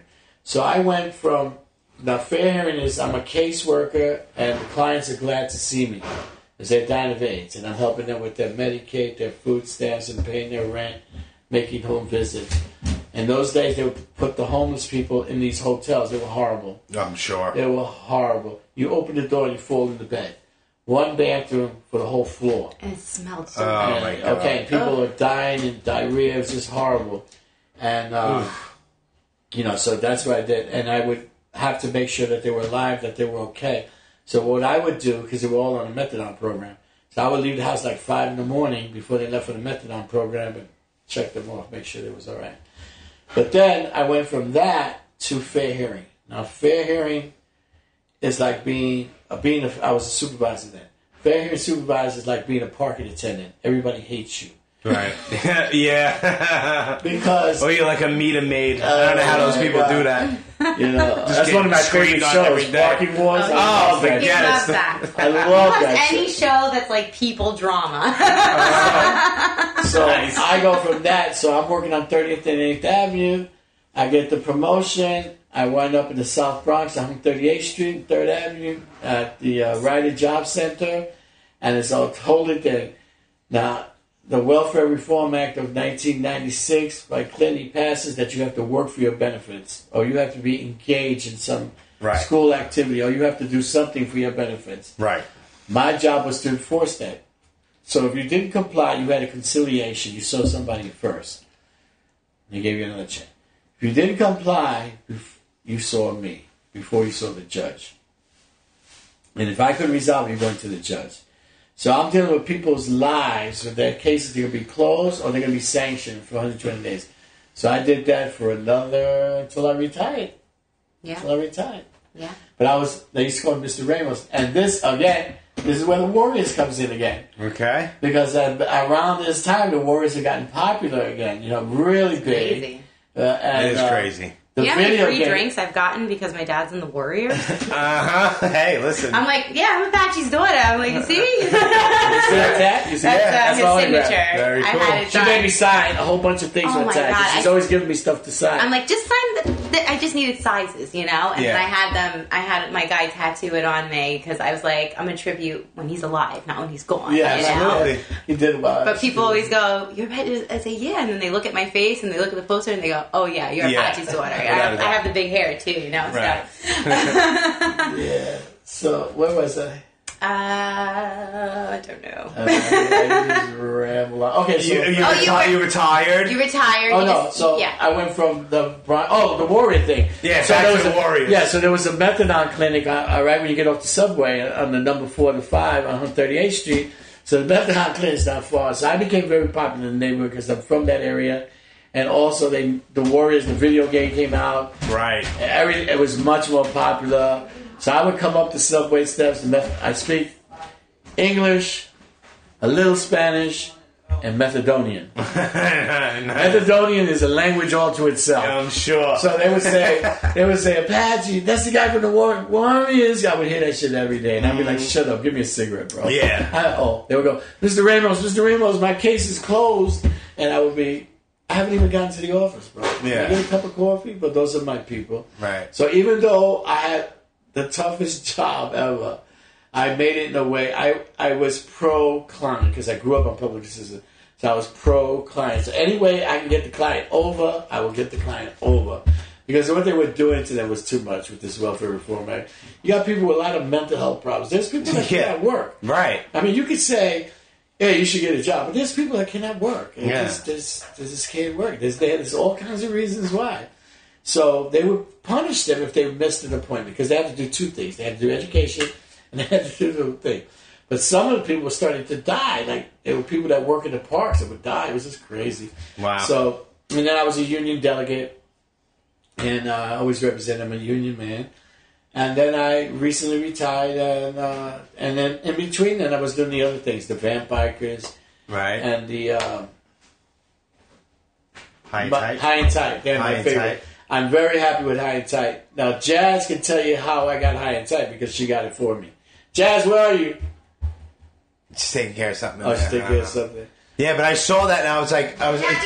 Yeah, tell them about high and tight when I take a whiz. Okay. Yeah, there you go. Because Um, I've been Because I saw, I saw, I watched it. I watched it the other night. I didn't know about it. Yeah. And, and then I, See, I haven't been auditioning or nothing like that. I was pretty happy, but then one day she turned me onto Facebook. Yeah. So, Uh-huh. well, I had to. I had to. The floor is yours. I had to turn him on to Facebook, and the reason why was because I was getting. Um, this was when Messenger just came out, and I was getting tons of messages from his old girlfriends, from people in the music Oh, business, Jesus. from you know, like everybody l- asking about my father. You know, um, how's your is your father's you know still with us? I heard that he had passed away. There was a rumor going around on the internet that he had passed away. Right. Um, in fact, I actually Who starts these things? I don't know, but It's in ridiculous. fact, I had to actually go after the Screen Actors Guild and get his residuals because they weren't paying him residuals because they thought he was dead. And they had him listed as dead. So I got him No 25 years of residuals in one check because I proved that he was alive, very much alive. And I said, My father's alive, and uh, Paramount owes him some money. Wow. Um, so we got a nice big fat check, and that's when I became his manager. Because I realized. you earned it there. Well, yeah, because um, you know, I realized that he wasn't getting his due, so I got that for him, and then he's like, "Well, you're my manager now, Lola. Leave him No, alone." okay. I'm sorry. No, it's okay. um, and uh, yeah, so then High and Tight, um, this young director who had won at the Sundance Film Festival. His name is Louis Severino, I believe.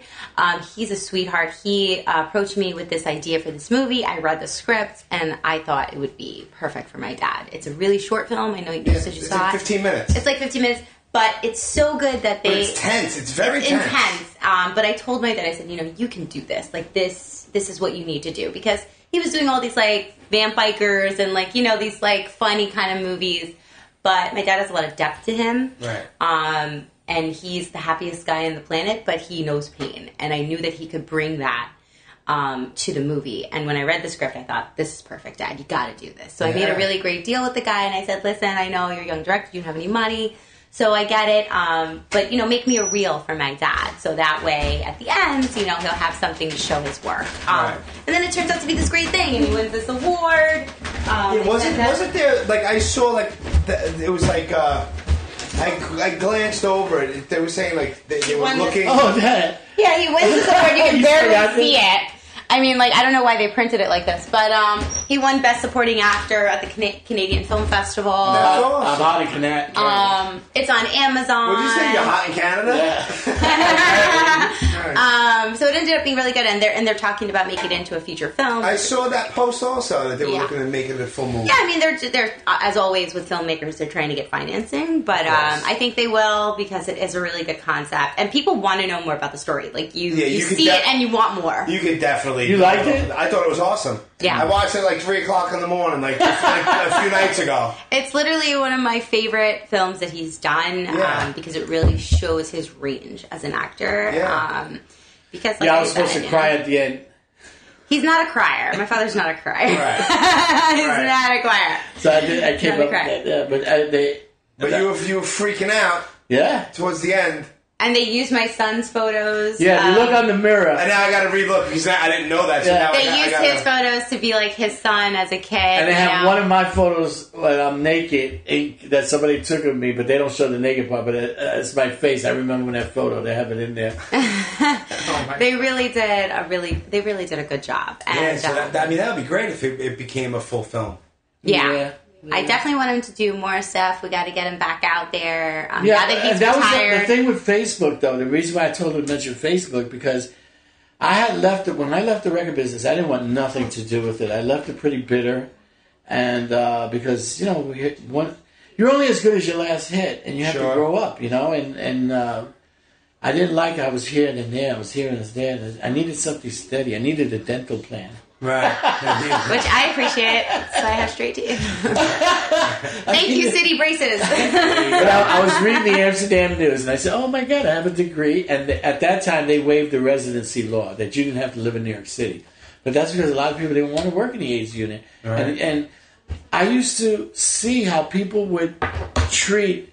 We were on the, I think, the seventh floor, and on 30th and 8th Avenue, and other people in the building. If you press the seventh floor, people would just. I would see how people just yeah. you know. Yeah. And these are my coworkers too that all, that didn't work directly with me, but because they had that stigma, Sure. and nobody wanted to touch a person with AIDS. And he told me you can hug them. You can give them a hug. It's okay. Yeah. But he Well, was pe- very pe- careful. People were ignorant back then. People didn't know Yeah. anything. He said, you know, give them a hug. You can even give them a kiss on the cheek. It's fine. Like, don't worry. Like, but he was very careful with me because there was also tuberculosis and stuff like that. So, you know, if I ever had a paper cut or anything, everything had to be covered when I went into his office. it was a shame because course. I saw a lot of my uh, clients who get beat up over the weekend because they'd be hustling, right. Yeah. and a lot of them weren't really women. So I remember one day, I was I have this thing about time. Not now that I'm retired, but about being late. Yeah. He'd have us two hours early everywhere. Yeah, I don't like being late. Office wouldn't I was late be. today, but that was out of my control. yeah, but this. You Yeah, can't he's like, yeah, that. take your time. I'm like, I have no choice. Yeah, I know. There's nothing you can do. Right. Um, but he, he'll like show up at offices they haven't even opened yet. Like Right. it's like, what is happening? This is my life. Well, he's got time on his hands. So. I was always the, always good. always the first one at work, so I could have my coffee and my bagel, blah blah blah, or Yeah. my ham egg and cheese. You work, yeah, On a you, roll. you, you work, you, you work your way into the day. I get it. I don't like being rushed into my day either. So the elevators would open up, and then I was sitting at my desk. So I opened my coffee. I smell shit. I said, "Oh shit! Did I have a stroke?" I'm touching my ass. I'm looking around. Did I have a stroke? I'm touching my ass. He says. Yeah, and I- Oh, I'm no. touching. I'm looking because I smell shit. Yeah.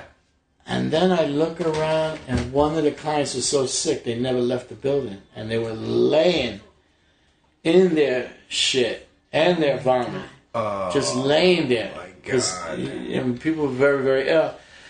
So, you know, uh, you know, I call. They, you know, they take the person away. Blah blah blah. But we, the shit is still there. yeah. So the other coworkers are coming. The smell is there. So I go to the back and I'm just sitting there and I'm laughing, right? Because people, the elevator door opens and people come in and blah blah blah. blah. The fuck is that? Everybody. Yeah, I would laugh too. I'm cracking up. So my man Cruz, you remember Cruz? Yeah, I do. He was the maintenance guy in that building on 30th and 8th Avenue, and they called Cruz. Cruz, you got to get this shit. He goes, "What floor is it?" Uh, I think we were 8th, 7th floor. Seven. That's age shit. I'm not talking that shit. Yeah. So that's how it feels. So they we had to wait there like most of the day until they brought somebody in a spacesuit to come pick up that shit. Wow. That's the fear. Yeah. And then I would go to the bar A next door, spacesuit.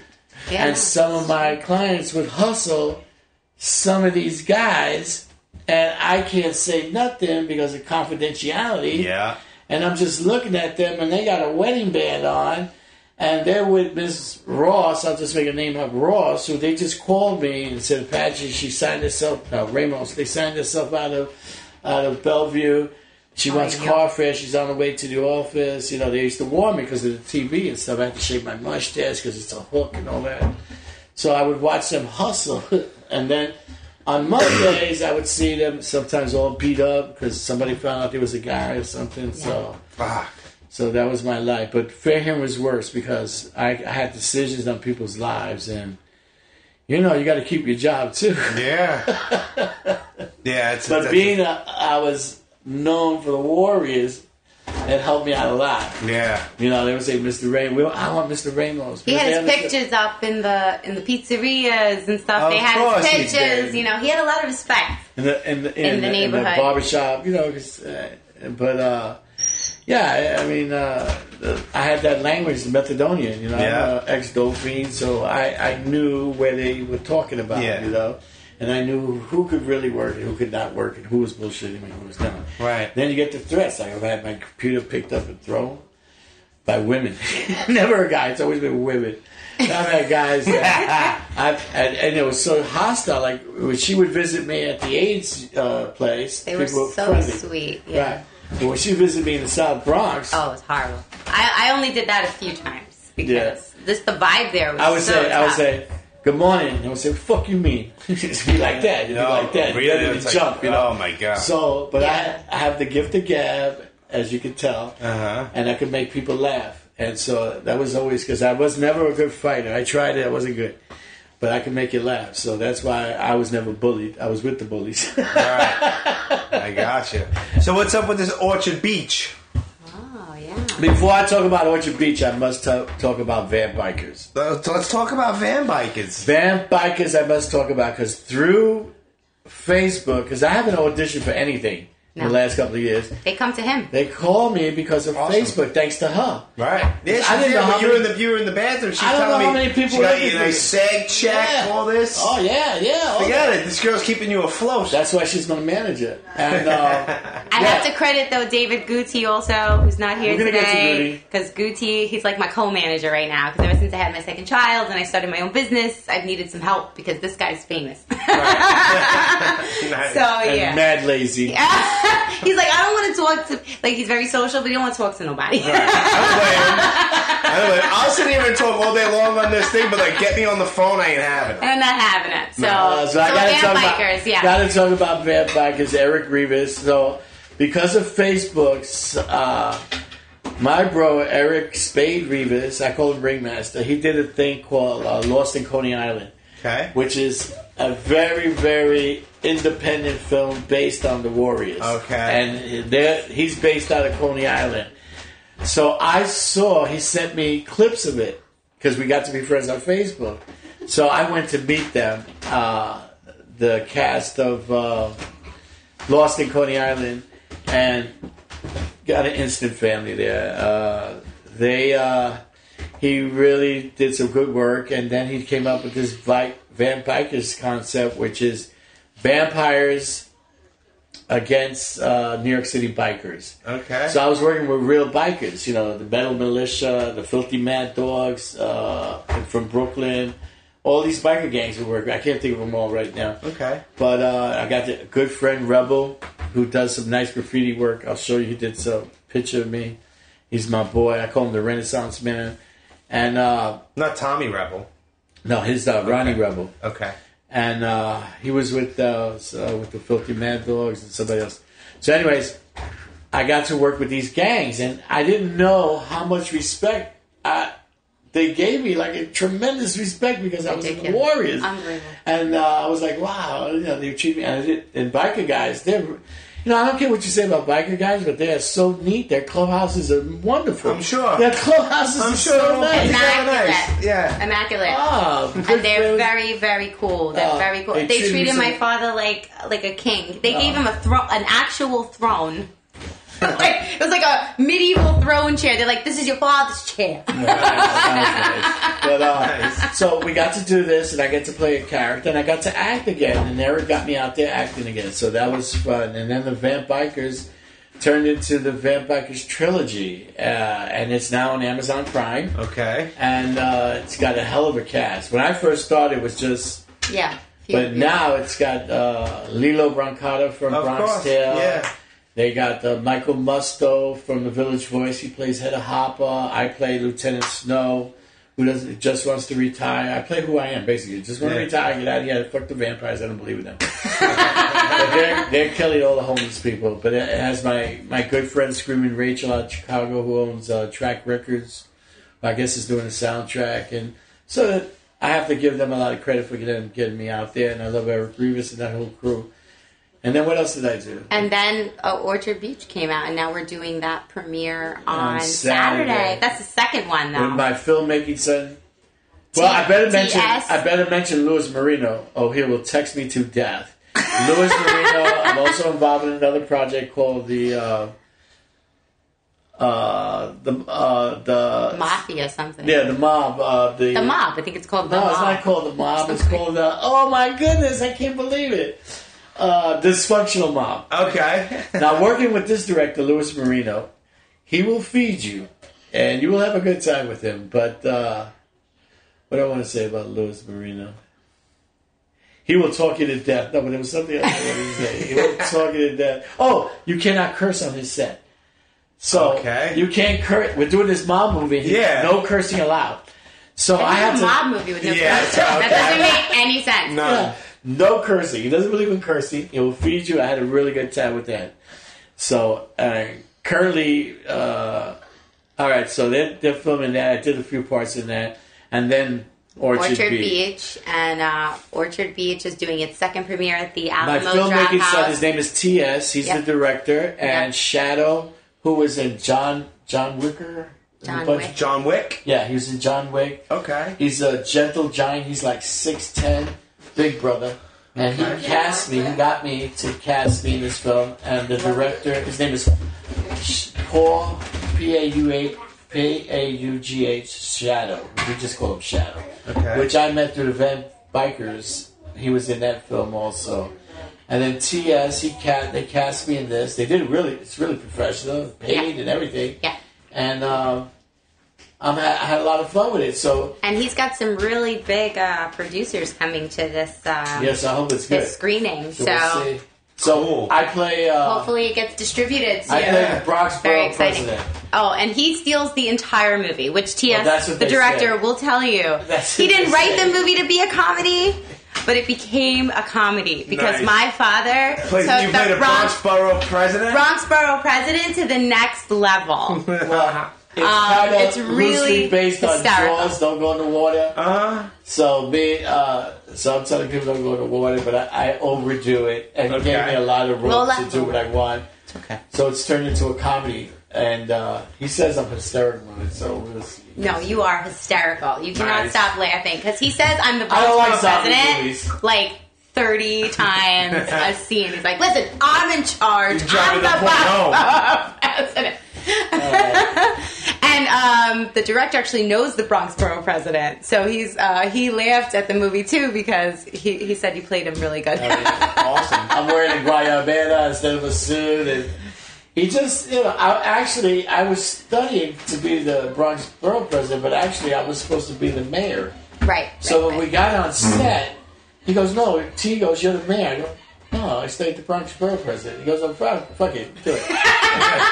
you got you gotta love Ho- Hood Hollywood, right? Hood Hollywood. Hood Hollywood. Well, I made this saying up, and I know somebody's gonna steal it from me. And I say, I used to say that with Vamp Bikers. We're not Hollywood, we're Hollywood. There you go. That's it. And I know somebody's going to trademark it and steal it from me. But uh, yeah, I came up with that. And um, that's about it, bro. I, I mean, what else? Oh, and I made 65. You know how hard it is for a young, Congratulations, a Puerto man. Rican guy from the Bronx, hardcore, Yeah. make it to 65. Good for you, man. Listen. And then we're watching Blackish. And then They have a whole episode about Yeah. uh, the father who's played by Laurence Fishburne and how he made it to 65. Right. He's like, there's no black man ever that made it to 65. I had a cop when I was I was I think I was 15, and he grabbed me on the rooftop because I used to hang out on the rooftops a lot. It was one of my first poems. I know stars laugh at rooftops because they can't get as high, but he said I'll never make it to 18. Huh. He And that right, guy's probably right. dead now. Yeah, Yeah, right? Just saying. it was crazy times. So Yeah. I lived through the 50s, the 60s, the 70s, the 80s, which is a lot of fun. Yeah, I'm 90s, sure. Yeah. 200s. Yeah, 210, now now- now 2019. And I'm still standing. Yeah, yeah, yeah. yeah. Nice. But let's say something about Danny O'Connor. Gotta say something Absolutely. about Shout out to Danny boy. Gotta say something about Danny O'Connor. I met him on Facebook, and he's one of the truest, nicest brothers, and honest brothers I've ever met. Yep. Super And cool not guy. because he flew me out to Tulsa to see. Uh, the Outsiders House Museum. The Outside which His is doing House amazing Museum. things out there. Not But because just- he gave you your own marquee that said Apache oh Ramos. my God! Did you see that? Uh, I'm sure I have. The marquee goes, the Warriors, Apache, no Apache special guest. I was like, he goes, wait till you see this. His Apache. whole mar- the whole marquee just for my Him dad. and, and That's Naco awesome. Nolan. Naco, Oh, shout out to Naco. Shout out to Naco. Yeah. they they hooked me up, and he put me up in this place.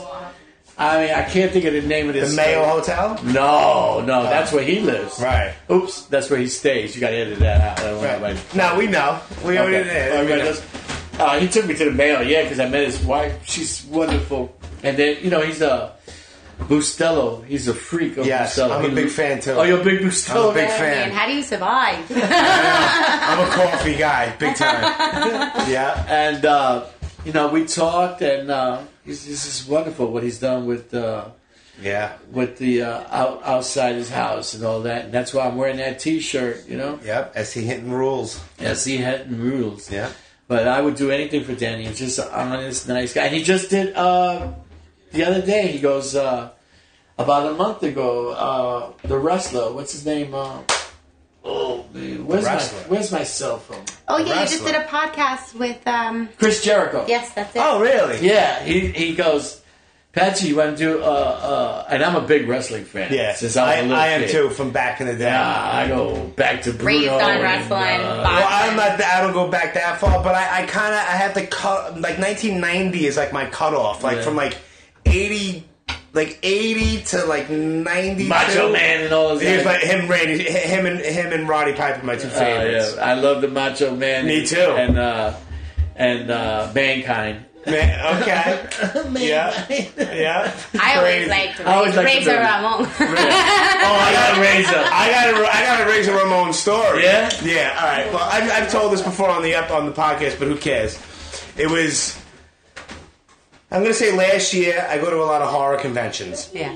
and it's the New Jersey Horror Con and Film Festival at the Showboat Hotel in Atlantic City. Jaz booked me. We've at done the horrific- Chiller Theater a few times. I've done Chiller. I was just Okay. at Chiller. She, Yeah. she booked me at the horrific film festival in San Antonio, Texas. Texas, Okay. yeah, that was fun. So, so we wind up staying in the. It was the first. It was like the sixth or the seventh actual convention that this guy did with the New Jersey Horror Con. He was at a different hotel. It was the first time he was at the Showboat. I wound up getting a, a hotel room in the hotel. So after the first day, like we became friendly with a guy named Tony Moran, who is the face I know Tony Moran. He's the face of Michael Myers from the original Halloween. When We he- have his um. Yeah. I have his autograph. he's the greatest. I was scared to even meet We him. did chill Chiller. He was sitting across from me. and I was He's the freaking best. out. and He's a she was sweetheart. freaking out, and I went over to speak to him. This is what. All right, well, check it out. The night that we get there, I leave work. I got out of work at like eleven thirty that night. So we drive all the way to Atlantic City, and me and my daughter and my girlfriend. We, we we were never there, so it was like two o'clock in the morning. We're like, you know, what, let's just check out this hotel because we've never been here. Everything was all closed down. There's no convention going on, so we go downstairs, and about fifty feet away, I look and I was like, and I had met him before. I'm like, there's Tony Moran, right? So he had a couple of drinks, and my daughter at the time had just turned nine. But he had met me and my girlfriend. So we went out to him, Tony, what's going on? He's like, oh, what's going on? How are you? So I introduced to my daughter, oh, it's her birthday. Next thing you know, he drags me, my girlfriend, and my daughter into the casino, which my daughter should not be there. Right? so it gives my daughter, he's, he's like, and she's like, she's never been in a casino before. She's nine, right? So he goes, he looks at me, he goes, I make a lot of money at these things. People throw me money all the time, right? So he gives my daughter a fifty dollar bill and goes, "Go pull any one of those slot machines you want." So she goes and she pulls it, and she wins, wins a couple of dollars from it, and he gives it to her It's like happy birthday. The best, He's the a best. sweetheart. And then later on, like the next day, we after the convention is all done, there's a place called Aces. It's kind of like an Applebee's type thing in the hotel. So it's once again, it's me, my daughter, and my girlfriend, and we're in there. And my friend Anthony, Anthony Gutter, he's there. He's from Jersey. He's a friend of mine. So he's in there. So the the the principal from the show Saved by the Bell. Oh yes, Mr. Belding. Mr. Belding. He's there, right? that. So he rents out this place to turn it into a karaoke thing. No way. Right? So now it's the weirdest thing. So we're hanging out, we're eating like a salad, eating whatever, having some food. My boy Anthony is there, who's not a normal person either. then there's then Tony Moran comes in, so it's like, all right, so there's this us and then there's Michael Myers. And then Mr. Belding is in the front singing Billy Joel karaoke. I'm like, all right, well this is kind of bugged out. And then who walks in? Scott Hall, Razor Ramon, walks in. Did he have the toothpick? He- uh, here we go. Yes. He's hammered, right? he walks over. gonna ask if he was and, sober. And I'm like, oh, he's hammered. So I look at him like, Razor Ramon. He's like, what's up? Blah, blah. And he looks at I introduce to my girlfriend and my daughter, and he grabs us all into like a circle, like a huddle. He goes, I think that we should get a big platter of food and we all eat. It's on me. Right? So we're like, this guy's out of his mind. Right? So I'm like, listen, I think I gotta get a picture with you first. He starts checking his pockets. He don't have a toothpick. So my girl's like, grabs like a waitress, go in the back and find a fucking toothpick. Like right now. Right, right, right now. So she goes back with a toothpick, and I have a picture of me, my daughter, Razor Ramon with a toothpick, and my oh, girl. Oh, that's the best. And then so so now Tony Moran has a bunch of drinks in him. He's not sure. He doesn't know who Mr. Belding is, right? No. So now, so now, not. so Why now there's a girl singing like some song, and Mr. Belding is standing next to it. Now, Mr. Belding is like looking at everybody in this packed place, like clapping and like going like this. So now Tony Moran doesn't realize what's going on. So Tony Moran thinks that Mr. Belding is trying to steal this girl's thunder in the front of the room playing karaoke. So the next thing you know, Tony Moran wants to fight Mr. Belding. Oh, he's like, "Get away from her! That's her microphone. She's singing. You leave her alone!" And he starts storming in front, and he's like, "Yo, like take it easy. I'm renting this place out." Like Tony Moran's like. Oh, okay. But he, yeah, like he put his drink, he like put his drink down, like stormed to the front, like Michael Myers is gonna beat up Mr. Belding. That's this the is crazy. best. Did it have the music? Oh, it was crazy. And then who? No. And then who shuffles his dirtiest and his freaking the, the Ron Jeremy? Oh my So god. shuffling- Ron Jeremy is in Vampikers. Is he? Yeah. He shuffled his way in. So I'm looking around. I'm like, all right, there's me, my innocent nine year old little girl, my girlfriend, my friend Anthony Gutta, who's all tatted up. He's a little crazy. Drunk Michael Myers, Mr. Belding, Razor Ramon, who's hammered, and Ron Jeremy. Can't all make in the that same up. place. Can't, you can't make, make that, up. No. I told that a few times, but it's always fun. Sounds like the cast of Van Vampikers. It was the greatest.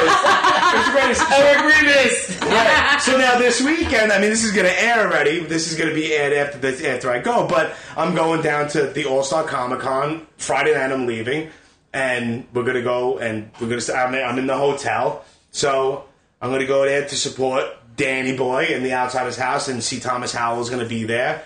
And uh, yeah, so What's I- the update on the Outsiders House? Because when I was there, I met the greatest, the guys who were building it. Right. It the last, the last, night, last They showed me a section behind the closet Yeah. where the cast autographed. Yeah. Oh yeah, there's so much stuff. It's They had it so much covered up. They had it covered up. Of course, but I know that. I mean, I saw a couple days ago that Danny Boy posted that the city is doing their thing in Tulsa, like around that area, like building it up and making it nicer. But they're doing like the sidewalks outside, so it's delaying them a, a little bit more. Have you been there? I have not been there yet. There's a section of Tulsa. Naco, shout out to Naco Nolan It's once again. He's City like, you need to get your tickets. It's in the it's in the city where you stand at and you yell and nobody can hear you outside of that circle. Some weird Really? spot in Tulsa. And I really Danny showed me Danny and uh uh Nolan, they just treated me so, so great. Yeah. I'm really close to those guys, but uh there was something I, oh they were driving around they picked me up in like a Blues Brothers car. Nice. of course they did. Yeah, so of course cool. they did. It was so cool. And then meeting all the people, and then at the actual signings, and we had a nice crowd, Yeah. great artwork, Yeah. um, I was it was I like the people in Tulsa. So every time I see 48 hours, Tulsa is always on the on the, Right. 48 hours. I was like, All my people dad so nice. is Murder and Maury. right. Well, if you go back, I did um like like I mentioned before we started recording. Sometimes I'll do like this is episode 109. This is a complete episode, but I have like 15 or 16, maybe 18. I call them just bonus mini episodes. That that was like like I said like I I did one that's like 30 minutes with Tony Moran. And he doesn't even realize after a while that I'm recording, and he's starting to talk to other people, and he tells this crazy story how he beat up Ace Frehley from Kiss's bodyguard. no. Yeah, yeah, they're in an elevator because he touched this Felissa Rose, the girl from Sleepaway Camp. Like this whole crazy story. Who would think Michael Myers is such a champion of women? He's the best.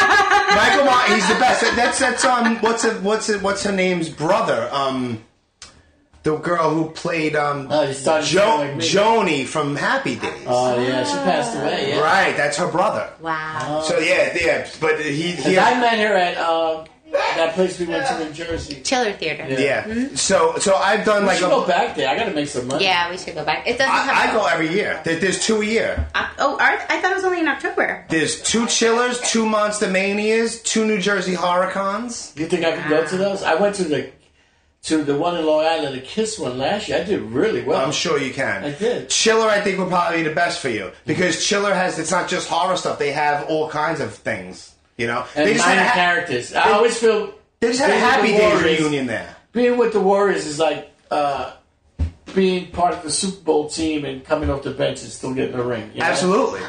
You actually, you, you, would, you would do great there. You would do great there. What's his name? It was just a Happy Days reunion Sam- with Chiller.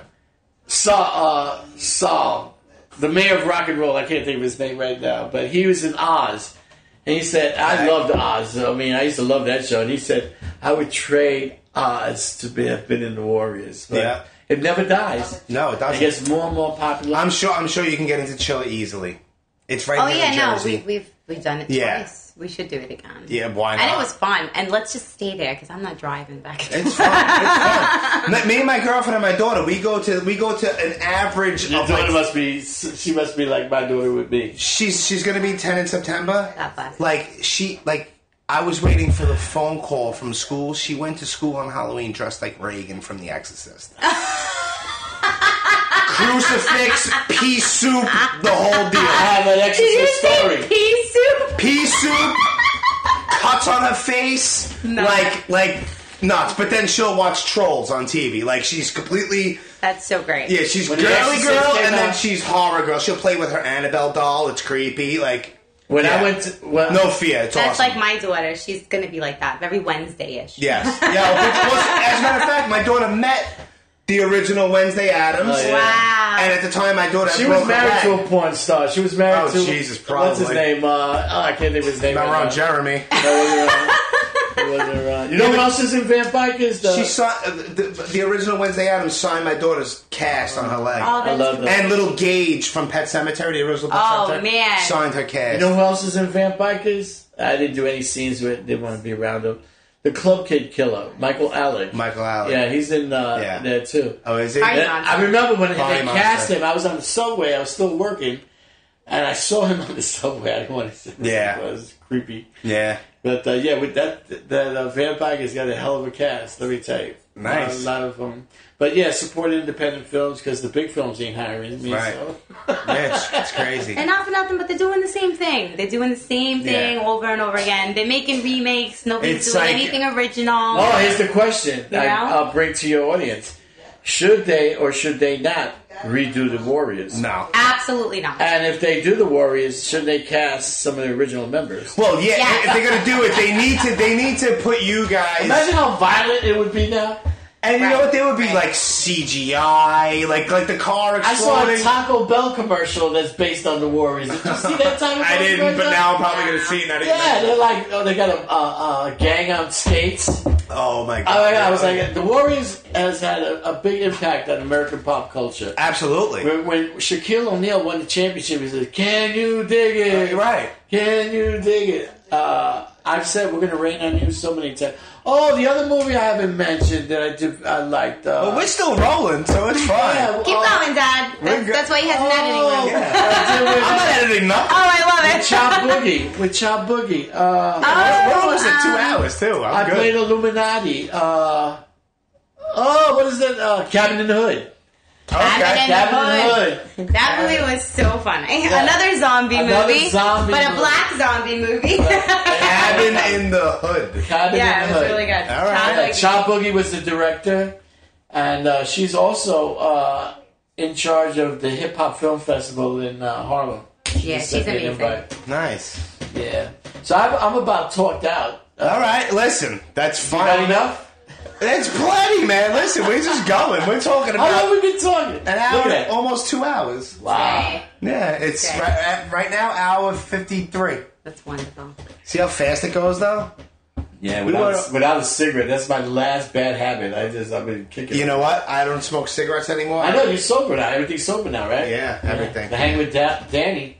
Yeah. Danny was telling me his stories. I couldn't believe oh, it. Oh yeah, well that, well that was my whole Jesus Christ. That was my whole point of when I went off on this whole convention Tony Moran thing was way back when I actually did. I told you before we recorded that I went to Philly to go see La Coka Nostra with Ill Bill and Danny Boy and Slaine and them, and Danny, you know, invited me backstage, and all I wanted was like ten minutes of his time. Oh, yeah. I, I didn't want to. I didn't want to impose. I didn't want you know. There's a here There on a must have show. something about you that Danny liked, and if he likes you, It was me and my girl, and and he was like, "Come on backstage." We walked all the way in this weird back part of the venue. We pulled out two folding chairs. I did it on my phone.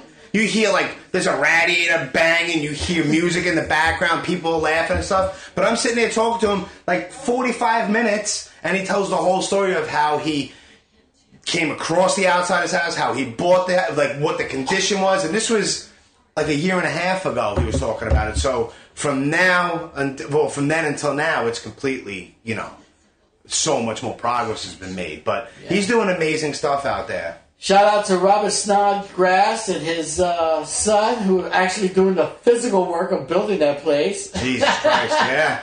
And And it's a small house, but I had a great time in Tulsa. Yeah, I'm sure. And and Nako was telling me he's like, you need to start making plans to get yourself a plane ticket to. Nako come." gave me an LA detective little badge. Nice. I have it And I gave it to my daughter. jacket. Yeah, yeah Nako, I gave it to my daughter. Nice. Yeah, I love that. and I got the Delta cool. Bravo also. Yeah, Delta Yeah. Bravo, man, what a Yeah. great group. Oh, yeah, I do. I, I do all that stuff. I that's post that's all when that I met Steve Mona. Stuff. Steve Mona was on the podcast. Shout out to Steve Mona. Absolutely. Our partner, he's retired lieutenant from the graffiti squad. I know. Yeah, that's He It's gave me my Marilyn Monroe canvas. And I had. I Like Audrey Hepburn. and my Audrey Hepburn, yeah. I had a, I had a graffiti writer on, and then the very next one, I had Steve Mona. I'm like, yeah, I had somebody you probably used to chase around. He's like, who? I'm like, Tommy Rebel. He's like, oh, Tommy, great guy. He does it all. He knows them all. Great people. All those guys, I have, I have nothing but respect for all those guys. I never thought I would have so many cop friends, but I do now. It's weird. yeah. Like David Goody, I have to give a shout out to David Goody. He's been like my best friend the last couple of years. I met him at an autograph signing, Very cool. and he's a retired uh, New York City police uh, Yeah. guy, and I love traveling with him. I'm just sad that this year, my good friend uh, Gary Demars, super super Boston Red Sox fan. he spits on his. Yeah, he invites me out to Boston, and uh, we see a Yankee Boston game. It's been like two years in a row. I'm going this year too with Jaz. I just uh, I got Jaz for her birthday the other day. Uh, Yankee '99 official. I was trying to get a, a Rizzuto jersey, and they want like five hundred dollars. No, it's like four, almost four with tabs. yeah, I wanted number ten. Crazy. all Yeah. the old time, all like All the, old timers the old like timers. Reggie or Rizzuto or Yeah. Mantle. Yogi Berra. Yogi. They were all really expensive. Right, well, the, probably official, authentic. I mean, Well, yeah, they were Well, authentic yeah. MLB, but we ended up getting the uh, away judge jersey. So Yeah, so I'll I'm have gonna- the pinstripes and you'll have the I the away. away one, yeah. so when we you go to go. She was so- Boston, because I raised her a Yankee fan. bleep pinstripes. Listen, I'm a huge fan. Who are you going to be? I, I was driving past Citi Field on my way here. Oh yeah, I root for them too. You can't. It's, it's you hard. can't. I know. I can't. I don't. Well, you know what's rough? I'm a Jet fan. so am I. So you suffer together? Yeah, but, but, but you know what's crazy? You weren't around for the Super Bowl though. We, no, I wasn't even. A, I was around. Let me tell you my Jet story.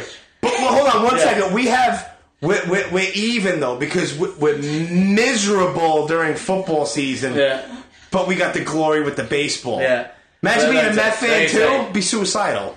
I used to play a lot, a lot of No. schoolyard football, stickball, all that. Remember I told you in the beginning, everything was sports for me.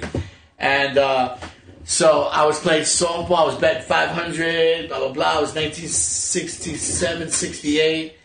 And, uh, you know, Summer League. And uh, they took us to Hofstra to see the Jets train. It was, and that's how I became a fan. Right. Met Joe Namath, won the Super Bowl next year. I've suffered ever since. Of course. Does he watch it, right? Every Sunday? I'm like, Dad, really? Yeah. Like, when are we gonna give them? No, they're gonna. I pray every year. We had and they hope. just My wife went is spoiled. My wife's a giant fan. Oh, yeah. Although she's been pissed off lately, but she's spoiled. But it's been since '68. It's like being a Knick fan. Yeah, It's terrible. Being being a Knick It's fan. so bad. Oh my goodness. Torture. And that Torture. year, the Mets won the World Series. The Yankees won the World Series. The Jets won the Super Bowl. The First Jets man on the the moon.